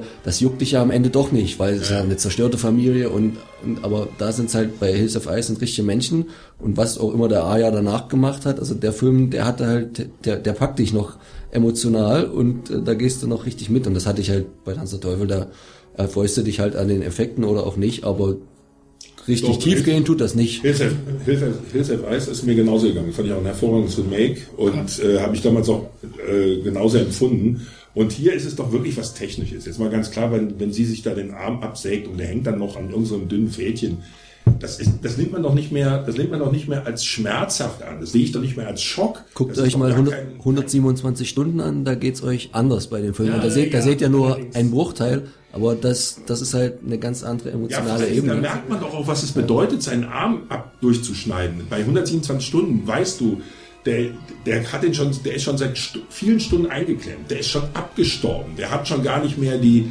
der hat schon gar nicht mehr die Kraft, wie normalerweise ein Handgelenk hat. Und, und trotzdem ist es extrem schwer, da auch nur einen, Millimeter oder einen Zentimeter irgendwo einzuschneiden. Und wir, Weshalb? Es, es berührt einen nicht mehr. Ich meine, es mag sein, wenn man sowas nicht gewohnt ist, solche Applikationen, dass man sowas grundsätzlich als Schock empfindet, wie man eben auch Dokumentarfilme über Tierschlachtung als Schock empfindet. Ehrlich gesagt würde ich die wahrscheinlich deutlich mehr als Schock empfinden, wenn ich da sehe, wie ein Ritt nach dem anderen einfach umgehauen wird und danach aus. Weil es einfach, weil es einfach so viel und so übertrieben dargestellt wurde, dass man einfach sagt so, äh, man kann das nicht mehr als real empfinden. Also äh, sowas wie wie wie äh, sowas wie sowas wie ja, das ist richtig, aber halt sowas wie halt Drive oder nimm jetzt sowas, äh, was natürlich, wie wir schon sagten, äh, nach dem Kinobesuch, äh, wo ich halt sage, äh, sowas wie die Jagd, der Anfang des Jahres lief, ähm, die mich äh, äh, emotional und äh, äh, in größeren Horror in mir erzeugen, als jeder Evil Dead in tausend Jahren nie schaffen wird, ähm, weil es einfach da um, um äh, den menschlichen Horror geht. Ähm, oder in Cronenberg reizt mich mehr, äh, weil der halt eher noch einen, einen realen äh, Background hat als einen fantastischen wie bei, bei, bei Evil Dead. Und es wird halt so, so ausgereizt und so derb äh, äh, blöde, dass ich halt sage so, ähm, wo mich halt viele dann belächeln, wo ich halt sage so, da gucke ich mir lieber die Frau in Schwarz an mit Daniel Radcliffe, wo ich halt sage, da habe ich halt zwar einen klassischen Hammer-Film, ähm, wo halt wenig, wenig passiert, aber das wenige, was passiert, ist halt so schön dargestellt, mit so tollen Bildern und einfach mit so einer dichten, düsteren Atmosphäre, die mich mehr packt, wo ich mir halt sage, so, ich hätte es mir halt wirklich gewünscht, bei dem Remake jetzt äh, zwei, drei schnellste Szenen weniger, ein bisschen den Gang zurückgeschalten und das Ganze noch wesentlich düsterer und wesentlich kompakter und kleiner gemacht und wirklich äh, ja, und das war einfach, äh, äh, und das dann halt irgendwie sich dann äh, hingestellt wird und gesagt wird, so, das ist der schrecklichste Film, den sie je äh, gesehen haben, äh, kann man jetzt halt im Positiven oder Negativen auslegen. Äh, ich nehme dann eher Letzteres. Ähm, der hat mich wirklich, äh, das war wirklich der schrecklichste Filmbesetzer das dieses Jahr. Äh, kann, darf ich jetzt echt so sagen. Ähm, nach Mama, ähm, es war halt so bei uns allen so dieses, dieses Kopf-an-Kopf-Rennen, was wird, was wird wohl der Horrorstreifen dieses Jahr werden? Mama oder halt äh, Evil Dead. Das waren zwei große äh, Streifen, die sehr äh, hohe Ratings bekommen haben und äh, große Erwartungen geschürt haben. Für mich persönlich war es dann auch der Mama jetzt. Ähm, und ähm, Evil Dead ist leider abgestunken. Aber du meintest eben die Zielsetzung. Das ist das, was mich mal interessiert. Welche Zielsetzung hatten die? Ich habe ja sogar gelesen, dass manche gesagt haben, Evil Dead wäre extrem düster. Ich meine, wenn du unter extrem düster eben möglichst viele zerschundene Leiber empfindest, dann hast du recht. Aber die Frage ist, was ist denn tatsächlich die Zielsetzung? Was wollen sie beim Betrachter erzeugen? Also ich sag mal, der Film macht, denke ich, den Fehler, da gebe ich Tobe vollkommen recht, also und auch Max und dir, dass er halt sagt, der, der schrecklichste Film des Jahres als Werbezeile nimmt.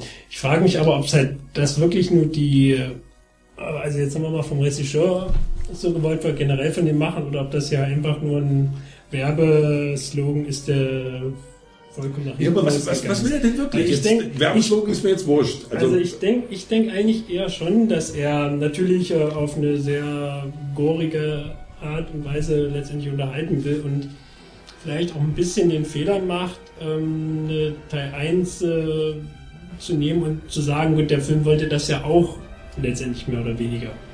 Wie weit er das wirklich nur wollte, kann man jetzt äh, auch wieder ausgiebig diskutieren, aber ich denke, das ist so die Intention, dass man halt wahrscheinlich mit sportsmäßigen Gore-Szenen das ist, Also die Tatsache, dass das eben so plakativ ist, die Tatsache, dass das so viel ist, die Tatsache, dass man sich gar keine Zeit für irgendwelche anderen Sachen nimmt, sondern, was ja auch sehr lobend erwähnt wird, sondern gleich zur Sache kommt, das ist im Grunde genommen das, was auch an dem Film gut gefunden wird. Daraus macht ja gar keiner ein Geheimnis. Die Frage ist eben immer nur, will, wollen, will man als echter Anhänger spannender Horrorfilme sowas haben? Für mich ist sie einfach die Sache, dass ich das vielleicht wirklich auch aus Abnutzungserscheinungen einfach nur abs abstrahiere. Ich kann das nicht mehr als, als echt empfinden, auch wenn es wahnsinnig echt oder realistisch dargestellt ist. Es war ein 90, 90-minütiger Videoclip, also Videoclip-Ästhetik, halt wirklich schnell geschnitten und einfach ratzfatz So ein und bisschen wie Tricktechnik. Ist wie, wie, eigentlich könnte es Ja, auch ein sicher. lebendiger Zeichentrickfilm sein. Aber Ne? letztendlich kommt,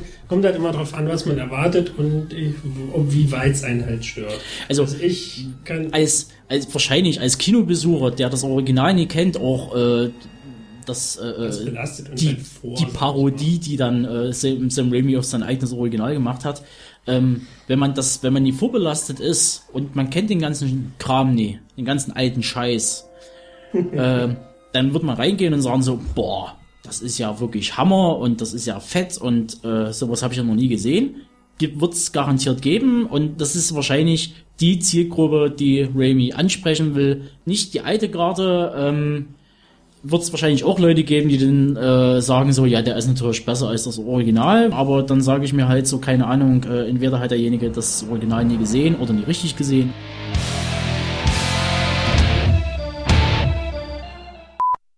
Aber deshalb nehmen wir, doch, nehmen wir doch den Film mal, mal weg von dem Original. Ich meine, irgendwo hat man ja versucht, die Fanszene auch ein bisschen zu befriedigen. Aber sagen, nehmen, nehmen wir das mal weg und gehen nur auf diesen Film ein. Jetzt nehmen wir so. Dann ist für mich immer noch, er nimmt zu viel in der Vorszene weg, vorweg. Er wiederholt sich viel zu oft. Also jetzt mal ganz egal, ob ich das weiß oder nicht, diese Sache, dass er plötzlich zu einem normalen Mensch wird, der Dämon sich kurz zurückhält, wird mehrfach durchgezogen. Es wird immer noch mal nochmal nachgehakt. Immer wieder kommt nochmal von hinten einer, der einen plötzlich doch rettet oder nicht rettet oder doch umschützt und dann wird da gehäckselt und da gehackt und da geschnitten. Das wiederholt sich doch. Im Endeffekt, also selbst wenn ich den Film jetzt mal mit ohne Erwartungshaltung sehe, mir einen geilen Splatter-Film angucken will, finde ich den trotzdem von der Story her nicht überzeugend.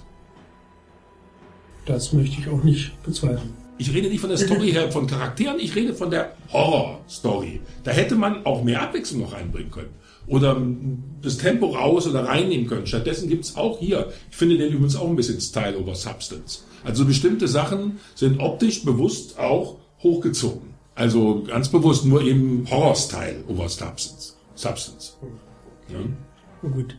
Um mal langsam zum Schluss zu kommen, denke ich mal. Ich Wir sind erst bei 40 Minuten.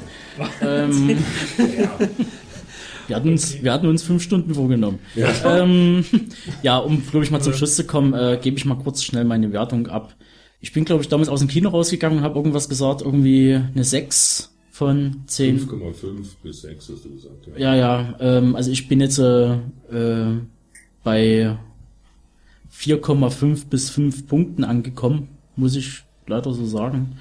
Ähm, wie gesagt, es hat meine Erwartungshaltung nie erfüllt und deshalb kommt halt so eine Wertung zustande.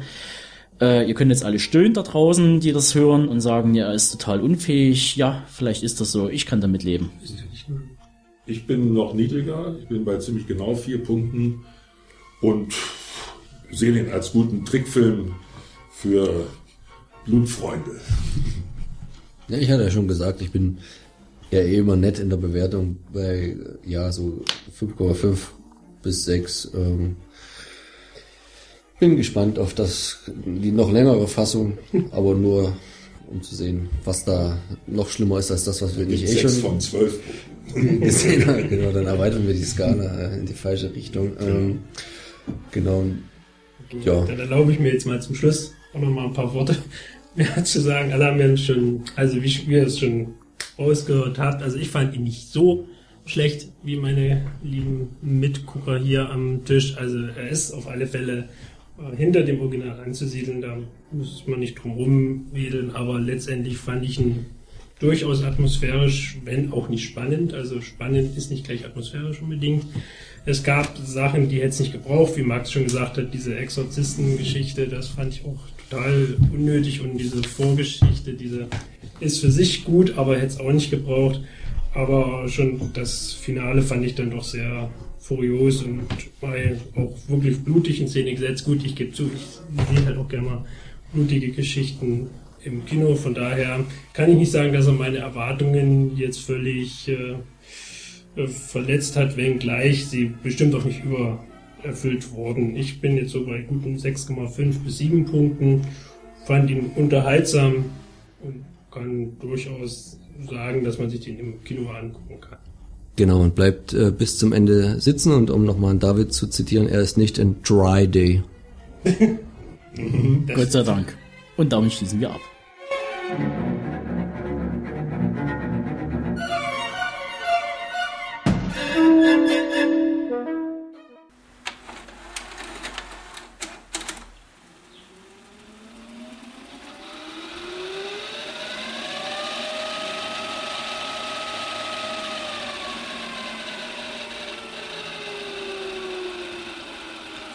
Comes the home entertainment world.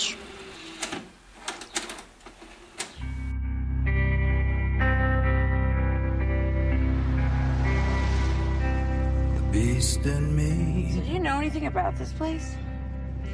Just the address. is caged by frail and fragile bars. Wow. Restless by day and by night, rants and rages. Look like Granny likes to play a little pool. What exactly did Granny do for a living? I have no idea. I just learned about her yesterday. The beast in me.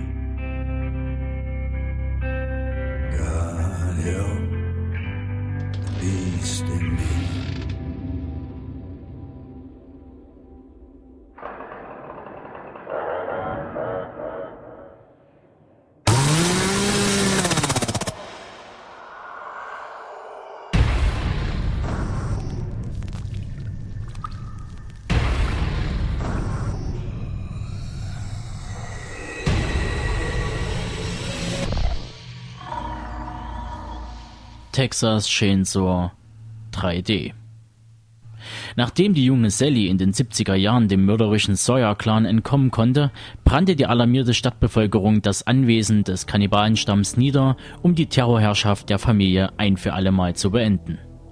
Jahrzehnte später und viele hundert Meilen fernab dieses Geschehens erbt die junge Heather Miller von einer Großmutter, von deren Existenz sie bis dahin gar nichts wusste, ein ausladendes viktorianisches Anwesen in Texas. Gemeinsam mit ihren Freunden macht sich die junge Frau auf den Weg, um ihren neu gewonnenen Reichtum in aller Ruhe in Augenschein zu nehmen. Das Gebäude scheint zunächst verlassen zu sein. Doch dann stellt sich heraus, dass in den feuchten Kellergewölben nichts als das nackte Grauen auf sie wartet.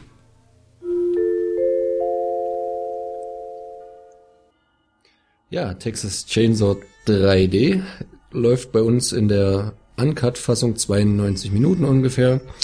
FSK 18 hat ein Budget gehabt von 60 Millionen US-Dollar und hat das auch ja mit 34 wohl bis jetzt schon mehr als wieder eingespielt, obwohl es jetzt nicht zwingend danach klingt, ob das jetzt noch ein nächster Teil folgen müsste, rein aus dem finanziellen Gesichtspunkt her. Regisseur war John Lüsenhupp, äh, der hat vorher Takers und Lockdown gemacht, nicht ganz so bekannt. Äh, die Darsteller auch wenig ähm, bekannte Gesichter. Die Hauptrolle wird gespielt von Alexandra Daddario als die Heather Miller. Die hatte ihren einzigen größeren Auftritt von den Filmen, die man kennt, her in Percy Jackson, Diebe im Olymp und macht jetzt auch in der Fortsetzung wieder mit. Und als Leverface äh, schwingt diesmal der Dean Jäger, die Serie, äh, die Säge. Äh, der hat in verschiedenen Serienepisoden von Navy CIS mitgespielt, Cold Case, Bones und Medium.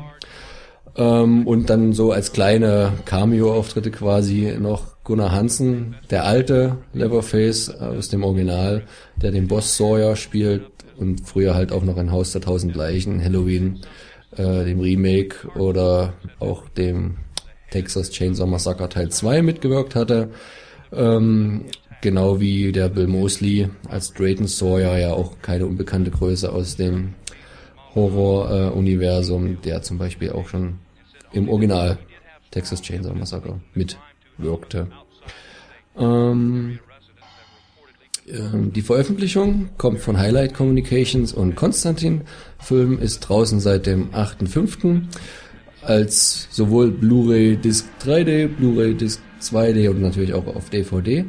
Ähm, die Extras sind für heutzutage Verhältnisse relativ üppig ausgefallen. Da gibt's diverse ähm, ähm, Interviews oder ähm, ähm, hinter den Kulissen, dann ähm, Previews und Kurzberichte vom Set, Originaltrailer, äh, also ganz viele verschiedene kleine Kurzfilmchen mit äh, insgesamt anderthalb Stunden Laufzeit, ein Audiokommentar, also eigentlich schon was das Herz begehrt, ist auch zwingend nötig und da leite ich jetzt ganz geschickt über zum Fazit, weil der Film an sich äh, jetzt nicht ganz so gelinde gesagt der Bringer ist.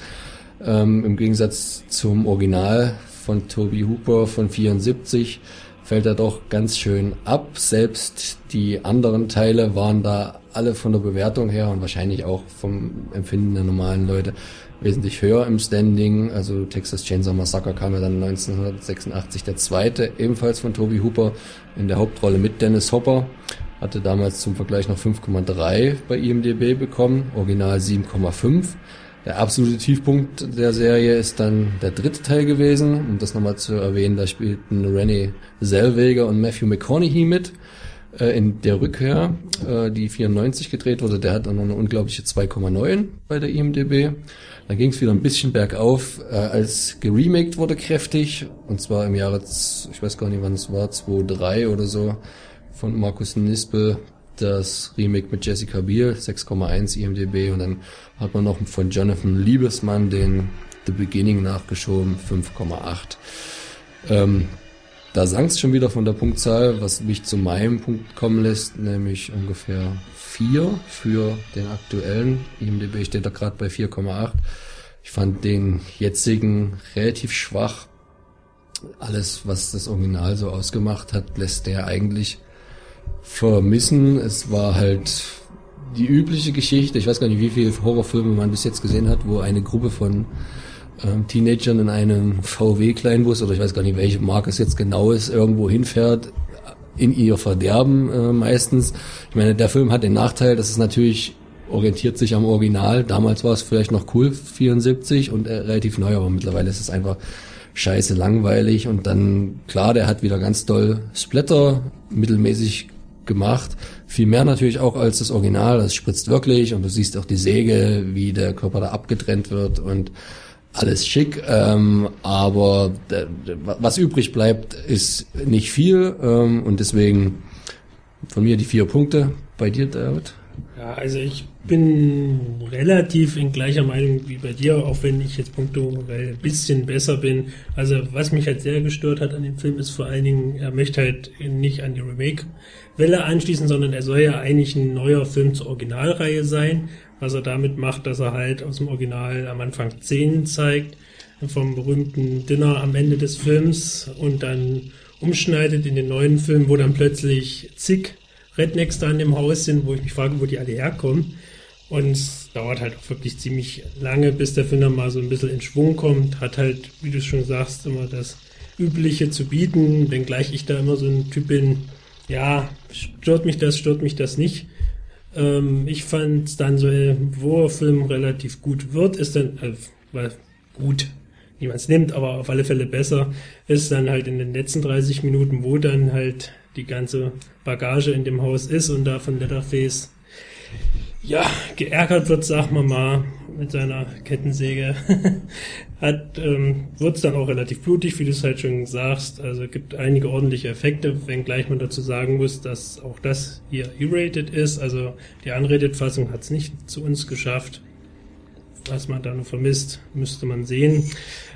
Wo wir hier mal ganz ehrlich sein müssen, Max, muss man aber sagen, wir haben das Ding beide in 2D sehen müssen, weil man uns leider keine 3D-Fassung zur Verfügung gestellt hat.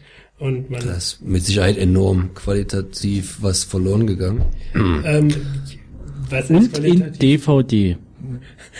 Nee, stimmt, Stimmt nicht. allerdings. Stimmt nicht. Oder was? Doch, doch, Ach so, das kann auch noch, ja. Aber ja, gut, muss man halt dann wieder sehen, wie sehr ist einem der 3D-Effekt wichtig. Hier bei dem Film sage ich mal, das Ding heißt Texas Chainsaw 3D. Das Ding dann auf 2D in DVD. Aber naja, gut. Ich sag mal einfach, ich denke mal, mit dem 3D-Effekt, die auch ganz gut erkennbar sind, hätte es vielleicht dann noch eine kleine Aufwertung gegeben, hätte zumindest den doch einigen Fun-Faktor, den hätte er vielleicht noch ein bisschen steigern können. Aber im Großen und Ganzen will ich dir jetzt nicht reinreden, weil ich sehe es halt auch als relativ schwachen Film. Gebe ihm jetzt so 5,5 Punkten mit dem Finger aber Richtung nach unten, also bei guten 5. Ich will mich gleich noch äh, korrigieren, bevor ihr das dann tut. Äh, natürlich hat Bill Mosley in Haus der Tausend Leichen gespielt, Halloween und TCM 2 und äh, Gunnar Hansen ist der Original Kettensägenschwinger ähm, von 74. Ihr braucht also nicht anrufen. Deswegen. Welcome to Chillerama. Four chilling tales of terror, not for the faint of heart. Four no holds barred films from four of today's most demented directors. Chillerama is a carnival of gore, guts, and good times. First, It is a biological anomaly the likes of which the medical community has never seen. Godzilla. Oh horror so tasteless, it's delicious. You can say that again. Then Don't you like boobies? feel the bite It was your bite, my ass. of I was a teenage werebag. Even a boy who thinks he's straight yet shaves his balls by night may become a bear. Then discover how we really won the war. In The Diary of Anne Frankenstein. Frankenstein. Frankenstein!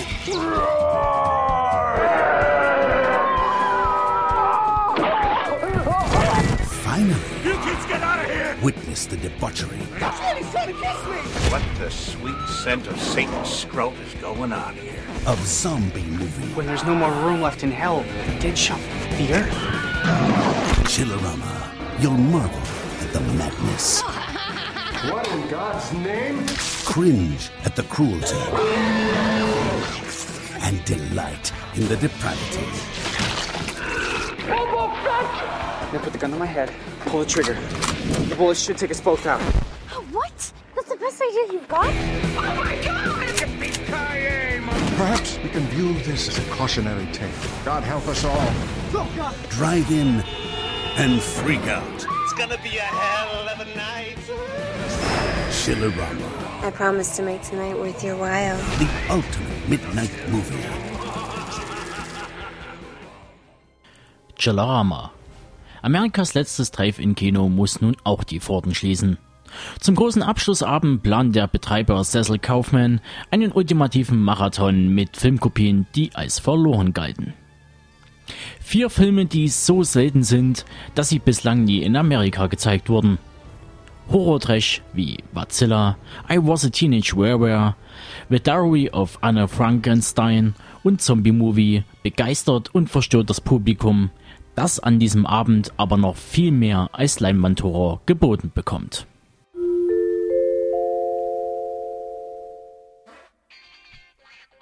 Ja, Chillerama, der läuft 115 Minuten. Darüber hatten sich auch die vier Regisseure geeinigt.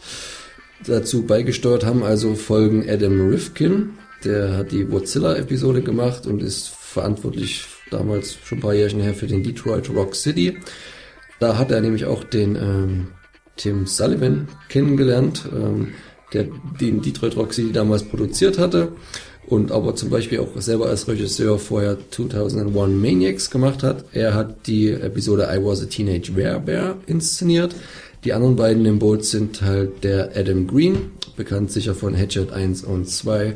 Der hat die Diary of Anne Frankenstein äh, Geschichte beigesteuert und dann die Rundum-Story kommt von Joe Lynch, der äh, also quasi das Zombie-Movie gemacht hat und vorher zum Beispiel Wrong Turn 2 in seiner Vita zu stehen hat. Also alles so vier junge, aufstrebende Regisseure, ähm, die den Chillerama da verzapft haben, hat eine FSK 16 vollkommen gerechtfertigt, ist seit ein paar Wochen draußen bei uns auf DVD und Blu-ray. Es spielen mit, also will ich jetzt gar nicht viele nennen, in einer größeren Rolle der Ray Wise, den kennt man vielleicht aus Robocop, Twin Peaks oder Jeepers Creepers 2. In einer Doppelrolle sogar die Lin Shay, neulich im Kino mit Insidious, äh, früher mal Nightmare on Elm Street oder dazwischendurch Snakes on a Plane. Und der gute alte Eric Roberts hat äh, auch mitgewirkt. Äh, den habt ihr vielleicht schon mal in The Dark Knight gesehen. Neulich in Das Kind oder The Expendables. Ähm, die äh, Veröffentlichung, die aktuelle, kommt von Sun Film Entertainment und äh, kommt natürlich im Normal Deutsch und Englisch und deutschen Untertiteln relativ gut mit Extras äh, vollgestopft, diverse Audiokommentare, Making-ofs von den einzelnen Geschichten, Featurettes, äh, das ein oder andere Video, Deleted Scenes, ähm, also was ähm, das Herz begehrt. Die Idee, hatte ich ja schon angesprochen, kam halt von Rifkin und Sullivan, als sie damals Detroit Rock City gedreht hatten, dass sie dann irgendwann mal gerne was zusammen machen wollten. Das hat dann irgendwie wirklich geschätzte, ich weiß jetzt gar nicht genau, zwölf Jahre gedauert, bis sie alle mal Zeit hatten. Haben angefangen, so ein bisschen Tarantino-esque, der ja immer mit einer Musik anfängt. Die haben es andersrum gemacht. Die haben die Plakate entworfen zu Trechfilmen, die sie gerne mal sehen wollten und haben dann die Idee da drum, äh, drumherum gestrickt und die Drehbücher geschrieben und am Ende dann verteilt, wer welchen inszenieren wollte. Ähm, es gab vollkommene inhaltliche und künstlerische Freiheit für jeden.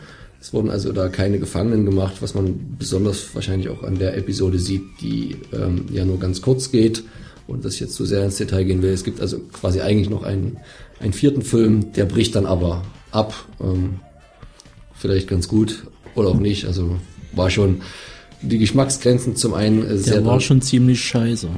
Ausgereizt, ja, so ein Thema. Genau, aber wie der David gerade schon leise sagte, sehr kunstvolle äh, Horror-Trash, Grindhouse, Autokino-Scheiße. Also mir hat das sehr gut gefallen. Also die haben da wirklich einen Fun-Film gemacht, der, denke ich mal, für, sie, für sich selber war, aber auch denk, einem sehr breiten Publikum äh, das Herz hochgehen lässt. Nicht nur, wenn man besoffen ist. Also ich habe den Film jetzt schon viermal gesehen und auch nüchtern macht der unheimlich Spaß. Ich kenne aber auch Leute, die dem gar nichts abgewinnen können. Es war jetzt eine Frau dabei, weiß ich nicht, ob das ein Geschlechterding ist, aber keine Ahnung. Äh, er ist halt wirklich eine Hommage, eine sehr liebevolle und kreative an so die Trashfilme, Stichwort Roger Corman etc. Und ähm, er lässt keine Geschmacklosigkeit aus.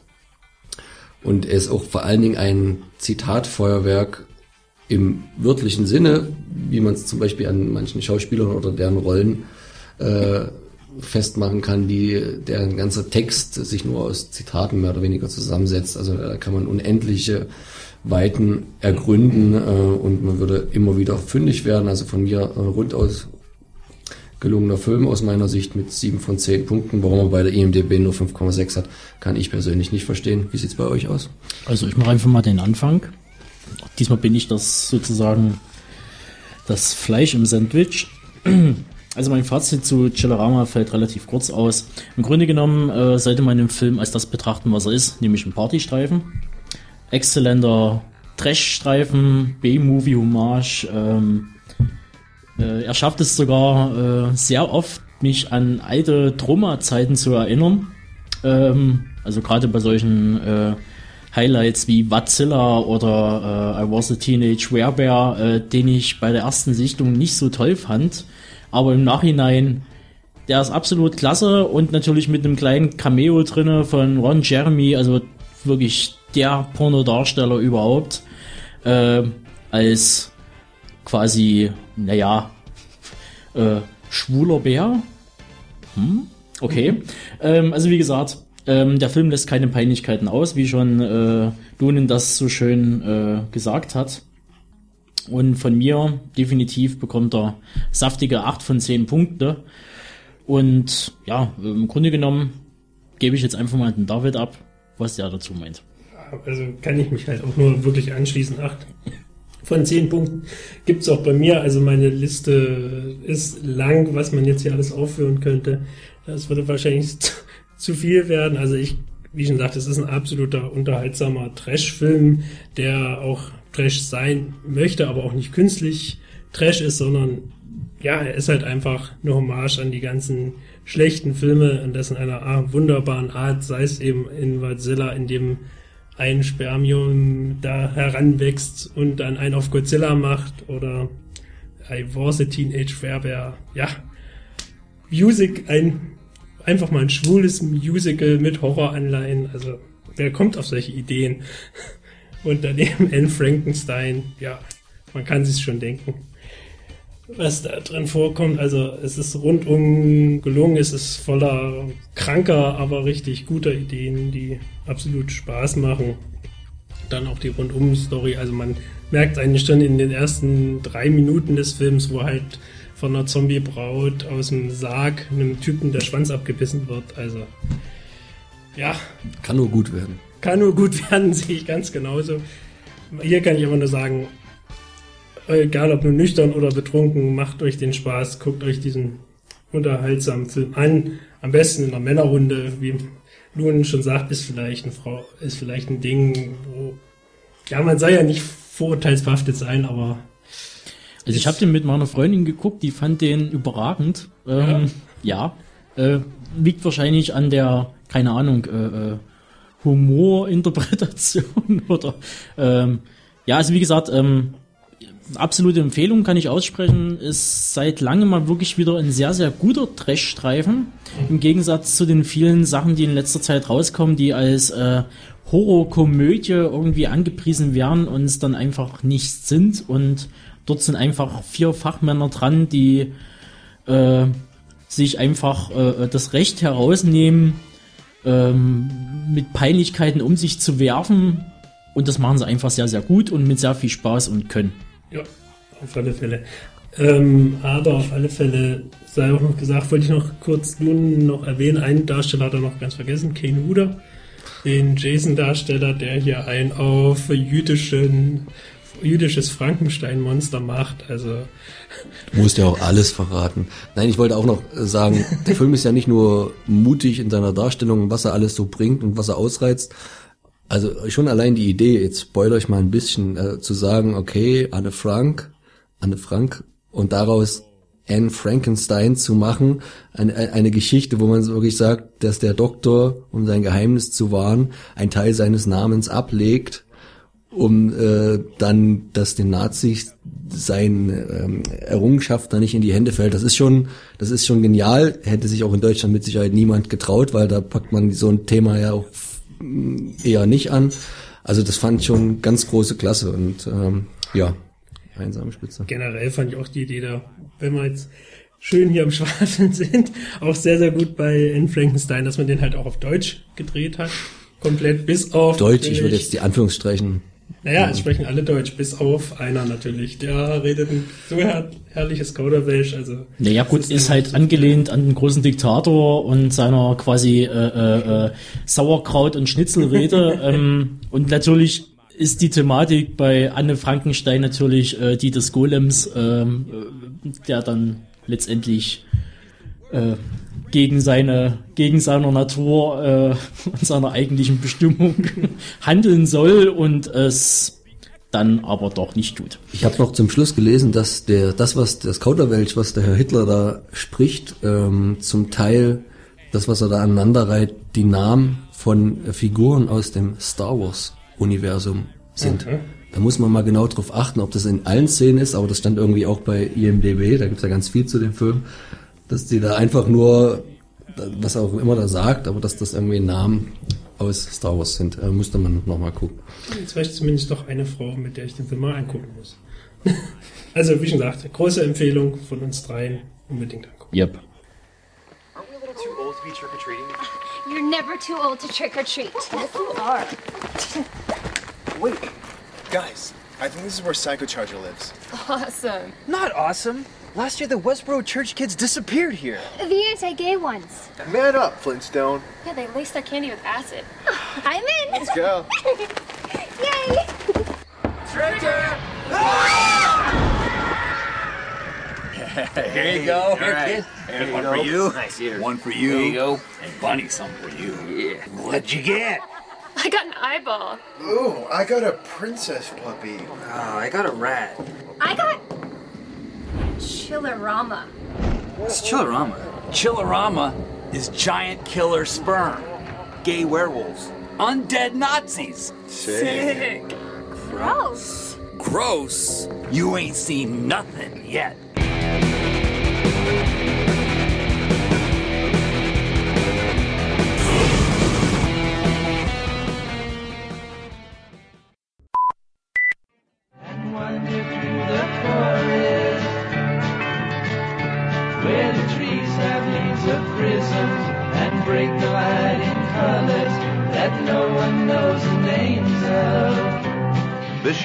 Judges of the Cannes Film Festival presented the award Best Film by a New Director to Easy Rider. It's the story of a man who went looking for America and couldn't find it anywhere. Easy Rider stars Peter Fonda. It's not every man that can live off the land, you know. You do your own thing in your own time. You should be proud. Also starring Dennis Hopper, the award winning director of Easy Rider. Man, look, I gotta get out of here, man. We, we got things we want to do, man. Like, I, I, I gotta get out of here, man. Co starring Jack Nicholson. They got this here, see, um, Scissor Happy Beautify America thing going on around here. They're trying to make everybody look like Yul Brynner.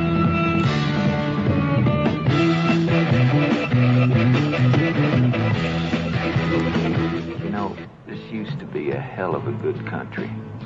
I don't understand what's going on with it. Everybody got chicken, man. That's what happened. Hey, you got a rope? Hey, mister, can you tell me where a man might find a bed? I never really thought of myself as a freak, you know.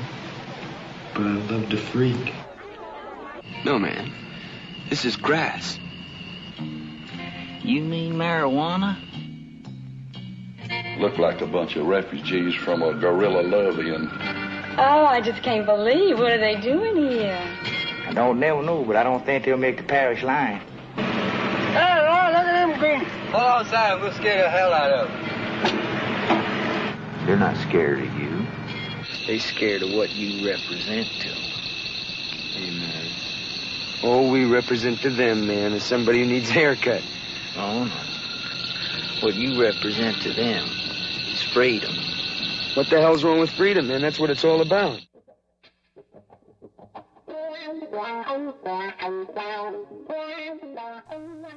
Er hat über 200 Filme als Darsteller gedreht, sechsmal bei einem Spielfilm Regie geführt, auch als Fotograf, als bildender Künstler oder als Kunstsammler war er erfolgreich. Er war fünfmal verheiratet, hat vier Kinder von vier verschiedenen Frauen. Sein Debüt, das Roadmovie Easy Rider, ist längst als eines der wichtigsten Werke der Filmgeschichte anerkannt. Dennis Hopper ist eine Legende. Das Leben Hoppers, der im Mai vor gut drei Jahren verstarb, spiegelt auch das Leben einer ganzen Generation wider.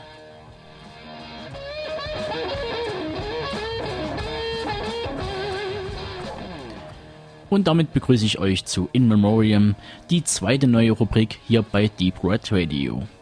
Und wie der Titel sowie die Einleitung verrät, widme ich diesen zukünftigen Mini-Blog den großen und kleinen Leuten, den Legenden und den meist unbekannten Genies und Querdenkern in der Traumwelt des Kinos. Wir wollen erinnern und eventuell euer Interesse für die eine oder andere Persönlichkeit und dessen Werk wecken. Zumindest war das die Idee dahinter.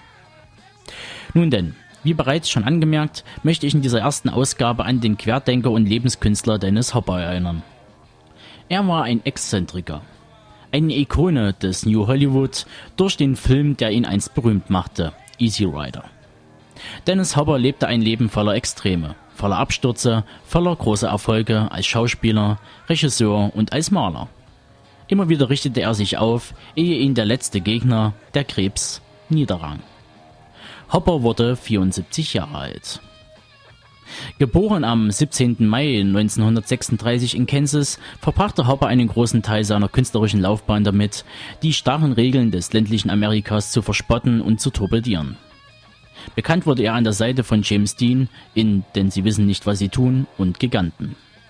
Kultstatus aber erlangte er mit seinem Hippie-Drama Easy Rider. Mit der Low-Budget-Produktion über zwei Motorradfreaks auf der Suche nach dem amerikanischen Traum brachte er das Lebensgefühl der rebellierenden Jugend auf den Punkt und revolutionierte das Kino.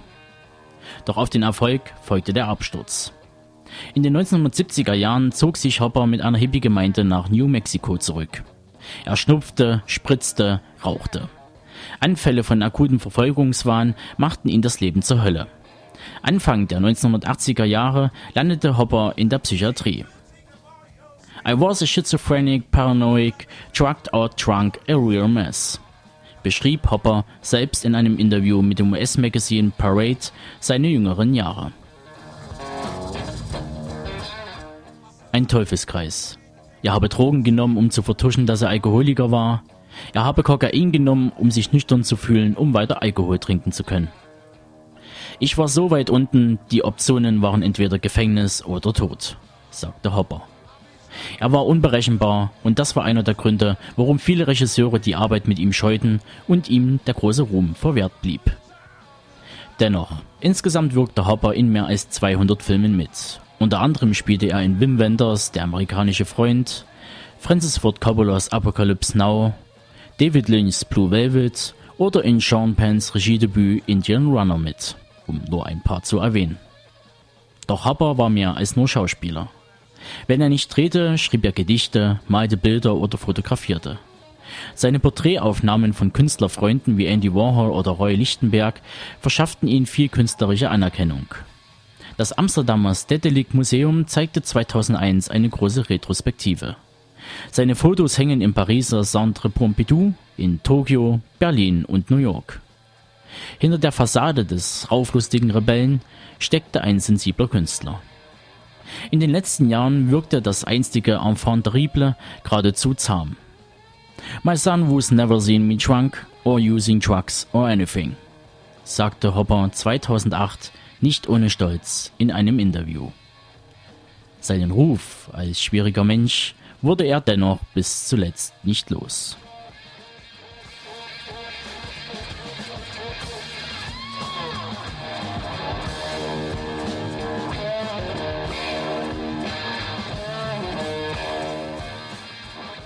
Und mit diesen Worten schließe ich meine erste Ausgabe und entlasse euch nicht wie ursprünglich angedacht mit Steppenwolf, sondern mit dem, wie ich finde, sehr passenden Bluesstück It's Alright Ma, I'm Only Bleeding aus der Feder von Bob Dylan, vorgetragen von Roger McGinn.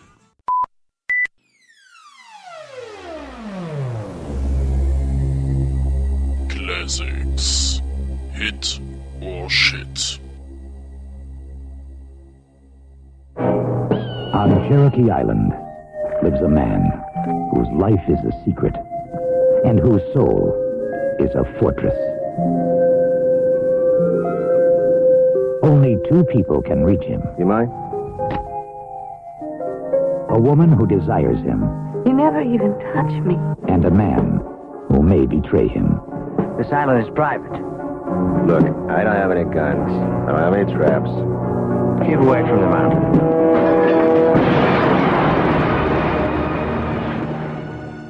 Die Brut des Adlers. Seit dem Tod seiner Frau und seines Kindes lebt der Vietnam-Veteran Jim Morden völlig zurückgezogen. Wie ein Einsiedler lebt er auf einer kleinen Insel, die sonst nur von seltenen Vogelarten bewohnt wird. Einzig zu der schönen Stella Clayton und dessen Sohn pflegt er noch Kontakt. Ansonsten ist er völlig von der Außenwelt abgeschlossen. Diese Isolation erfährt jedoch ein abruptes Ende, als mit Mike Walker, ein rücksichtsloser Eindringling, das sonst so paradiesische Naturreservat bedroht. Im Auftrag des zwielichtigen J.P. Whitehier soll der Naturbanause äußerst seltene Adlereier stehlen. Doch er ahnt nicht, dass sich ihm mit Morden ein ebenbürtiger und gefährlicher Gegner in den Weg stellt, der alles daran setzt, ihm von diesem schurkischen Vorhaben abzuhalten.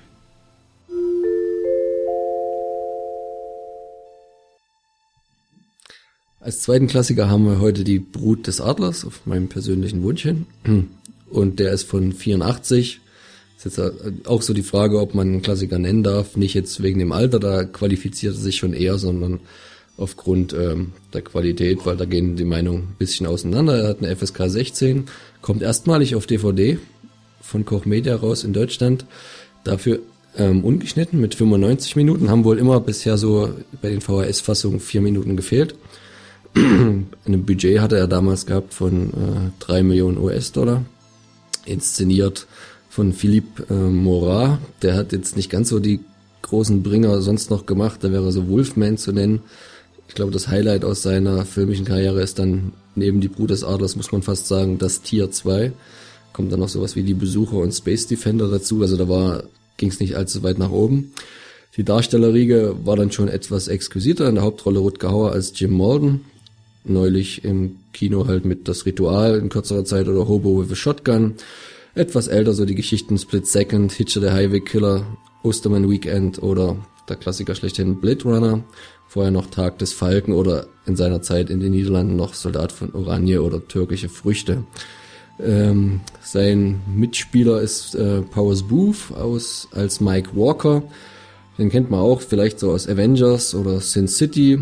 U-Turn hat auch eine größere Rolle gehabt oder Dämonisch, aber wahrscheinlich am ehesten noch bekannt den Älteren als einer der letzten Amerikaner. Spielte aber auch in Serien wie Deadwood oder 24. Weibliche Hauptrolle oder besser gesagt größere Nebenrolle wär, war Kathleen Turner als Stella Clayton. Ähm, Virgin Suicides zu nennen oder Der Rosenkrieg, wahrscheinlich ihr größter und erfolgreichster Film und dann noch die Geschichten mit Chamberlain auf der Jagd nach dem grünen Diamanten oder auf der Jagd nach dem Juwel vom Nil. Als böser Vogeleisammler äh, spielt der Donald Pleasence noch eine kleinere Rolle mit. Der hat ja in den ganzen Halloween-Streifen ähm, mitgewirkt als Dr. Loomis oder halt auch in zwei wie Pech und Schwefel für die Bud Spencer und Hans Hill Fraktion oder James Bond, man lebt nur zweimal. Die Veröffentlichung von Koch Media kommt halt wie gesagt erstmals uncut. Die eingefügten Szenen sind mit Untertiteln versehen, da hat man nicht drüber synchronisiert, was auch meistens ja ziemliches Kauderwelsch ergibt. Da bin ich eigentlich ganz froh, dass man es gelassen hat.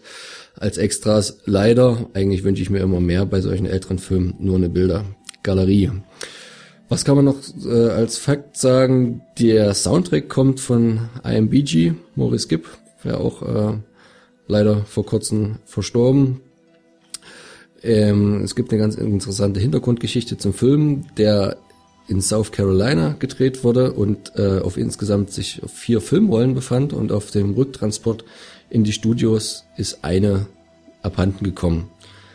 Ähm, das war dann wohl zum Glück die unwichtigste, also man hat es dann auch irgendwie geschafft, mit den drei anderen Filmrollen, da der Film sowieso selten chronologisch äh, aufgenommen ist, das so ein bisschen umzuschneiden und dann halt trotzdem noch irgendwie einigermaßen sinnvoll das zusammenzukriegen, aber man merkt es dann halt der ganzen Geschichte an, dass doch die ein oder anderen Logiklücken gibt, vor allen Dingen auch was die Hintergrundgeschichte von Jim Malden angeht, der da so ein Vietnam-Veteran spielt, der sich da auf einer äh, kleineren Insel da sein Reich gebaut hat und ähm, so ökomäßig ähm, die Vögel da schützt, vor allen Dingen natürlich sein Adlerpärchen, was ja auch der Namensgeber des Films ist. Äh, für mich als Rutger Hauer-Fan der Film relativ sehenswert, fast viel mehr aus einem nostalgischen Aspekt als aus einem qualitativen. Also es ist eine schöne Naturkulisse. Es ist halt auch einer der ersten Filme, glaube ich, der so ein bisschen dieses Öko-Thema mit, mit aufgreift und das dann aber in ein irgendwie komisches Actiongewand packt. Also das ist so eine Mischung, er spielt da so ein aus, eine Mischung aus Öko, Rambo und Tierfreund Mad Max, auch so vom Haaren, Haaren her und wie er sich gibt und dann mit der, mit der Brille. Also das hat man vielleicht auch alles schon so ein bisschen gesehen. Die schmeißen das da ganz gut zusammen. Ähm, was mir die deutsche Fassung ein bisschen vermiest, ist halt, äh, dass er die Synchronstimme hat von unser allerlieben Alf. Und also jeden, den das erwischt, ähm, das ist dann halt schwer, den Film irgendwie noch ähm, ernsthaft zu sehen. Deswegen auch unbedingt lieber im Original angucken. Noch eine schöne Notiz am Rande für die Auswüchse deutscher Filmverwertungs. Ähm, ähm, Geschichten ist, dass der einmal noch die Insel der Adler hieß, das ist nachvollziehbar, aber der andere Alternativtitel ist Morgen, der einsame Killer, wo ich mich frage, also stirbt da kaum jemand in dem Film, Morgen heißt auch keiner, aber egal, äh, Hauptsache reißerig. Ich weiß nicht, ob es Heiner Brandt gewesen ist, ähm, aber es würde mich nicht wundern. Scary Movies, also in meiner Person, gibt dem 6 von 10. IMDB hat da nur 5,1. Ähm, ich denke, kann man mal gucken. Die Sammler sollten sich auf jeden Fall ins Regal stellen, weil es halt wirklich erstmals die ungeschnittene Fassung ist. Ähm, für alle anderen Finger weg. In an instant, they were gone. More and more of us are joining the ranks of a resistance. Average, educated people.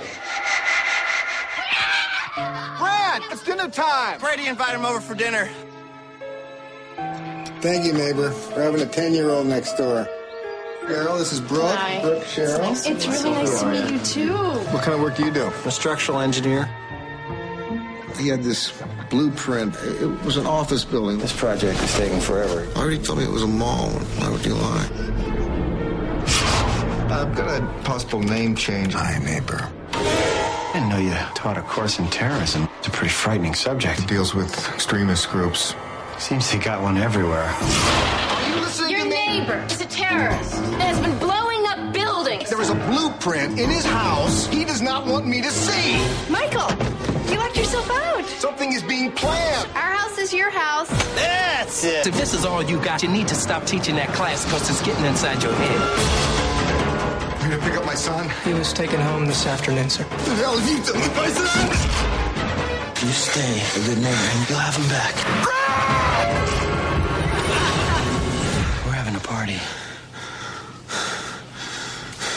You're more than welcome to stay.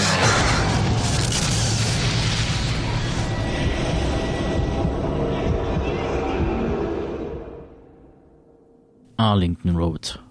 Nachdem seine Frau bei einem Antiterror-Einsatz des FBIs erschossen wurde, beschäftigt sich Universitätsprofessor Michael Faraday mehr und mehr mit dem Thema Terrorismus.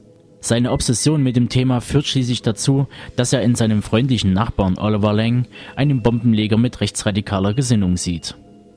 Bestätigt wird diese Meinung von seiner Freundin Brooke, die kurze Zeit später auf mysteriöse Weise ums Leben kommt.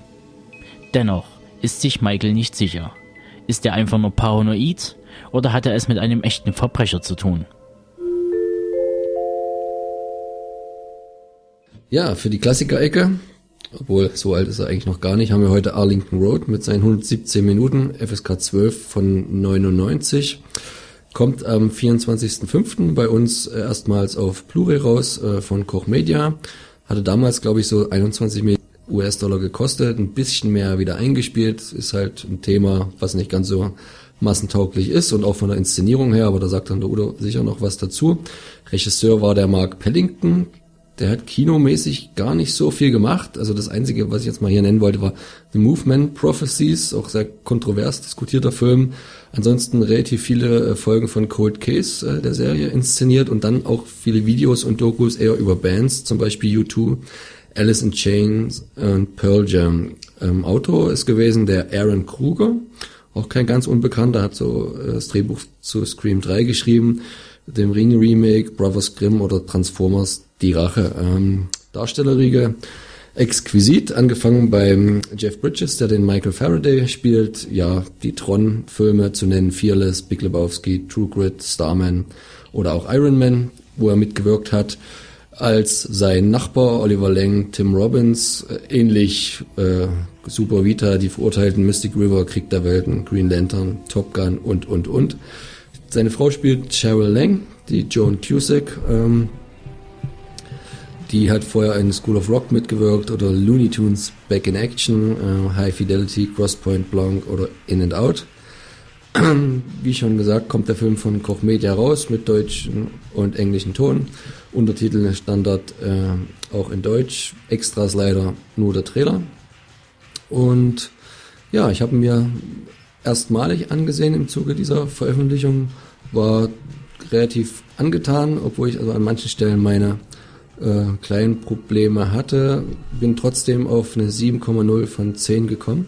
Nummer 2, weil es ein sehr spannender Film ist, der halt äh, eine Paranoia dich quasi als Zuschauer mitfühlen lässt, die den Hauptdarsteller ergreift. Am Anfang aber noch so ein bisschen unklar, wer zieht da jetzt neben mir ein? Ist es jetzt halt wirklich äh, der Terrorist, wie ich vermute, oder ist es eigentlich nur ein ganz unbescholtener Amerikaner? Und dann verdichten sich halt die Anzeichen in eine Richtung und ähm, am Ende kommt es aber trotzdem überraschend und äh, knüppeldick. Ähm, deswegen eine rundum gelungene Geschichte, oder? Wie siehst du das, Udo? Naja, ich äh, könnte jetzt böse sagen, dass der Film nicht mehr eingespielt hat, liegt daran, dass er schon fast wieder zu gut ist.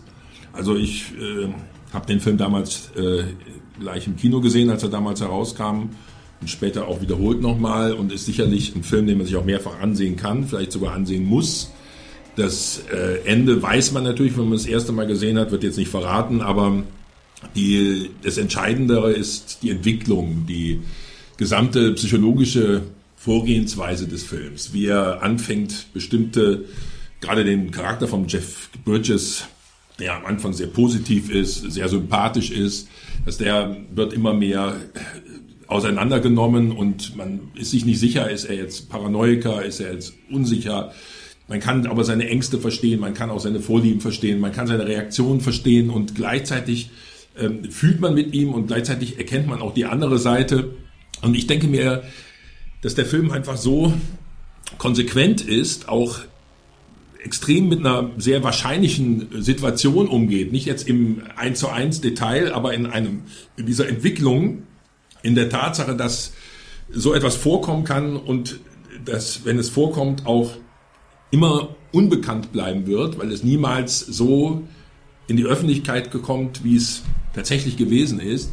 Das, damit spielt der Film sehr geschickt und ist auf einer gewissen Ebene extrem unbequem. Ist wirklich sehr unbequem und äh, und auch politisch relevant. Also es ist tatsächlich, man könnte sagen, es ist ein klassischer Thriller, er arbeitet wie viele Psychothriller und es gibt auch viele Psychothriller, die sehr viel erfolgreicher waren als Arlington Road, aber selten war einer so tiefgehend und im Grunde genommen auch äh, gesellschaftskritisch und äh, auch von einer gewissen politischen Relevanz. Und deshalb kann ich den Film ausnahmslos empfehlen. Der liegt bei mir gut bei 9 bis 9,5 Punkte von 10. Wenn ihr übrigens äh, euch den Namen des Regisseurs anguckt, Mark Pellington, und dort ein paar Buchstaben wegstreicht, ähm, Guckt mal, was übrig bleibt. Kleines Spiel. Als Hausaufgabe.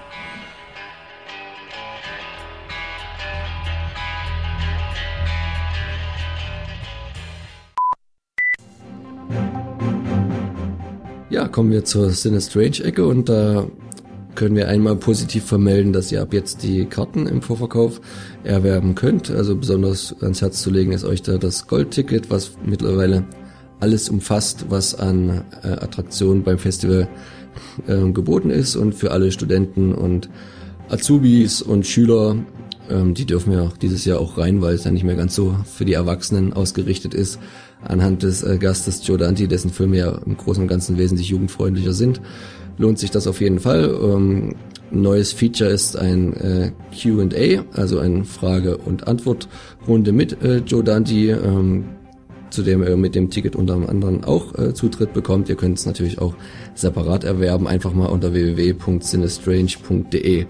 nachschauen, ähm, bevor ihr die Karten kauft. Checkt aber nochmal euren Terminkalender, weil wir aufgrund von Dreharbeiten, wie er sich herausstellte, die der Herr Joe Dante am 22. bis 23. an dem Wochenende hat für eine neue Folge Hawaii 5.0, ähm, musste das Ganze um nochmals ein Wochenende nach hinten geschoben werden. Also merkt's euch, äh, schreicht's euch im Kalender an. Das definitive Datum ist nun der 27. bis 29.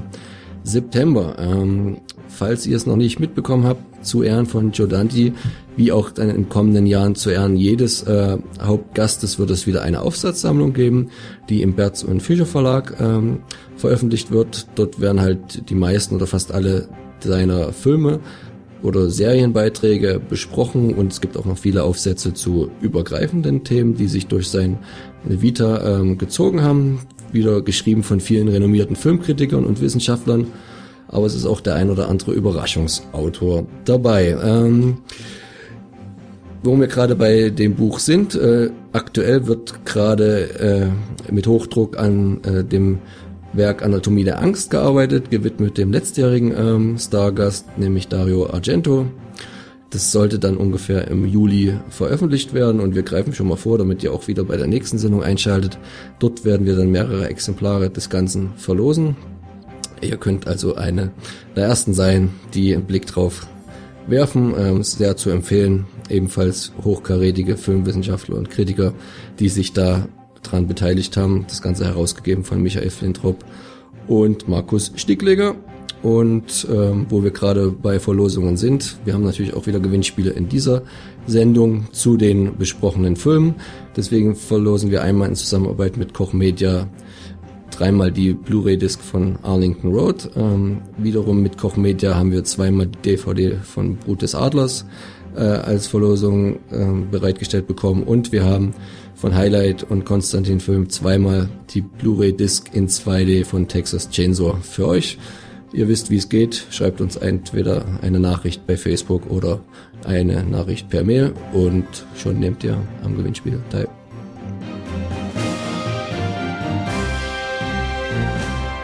Und damit verabschieden sich Lunen, David, Udo und meine Wenigkeit, der Tobe. Und wir hören uns wieder im Juni, dann mit unserem Interviewgast Patrick Holtheuer vom Label Audio Anarchie, der sich ganz dem Medium Hörspiel verschrieben hat und uns einige Fragen zu Themen wie die Kunst des guten Geschichtenerzählens und der Einfluss des modernen Kinos auf das Hörspiel der heutigen Tage beantwortet.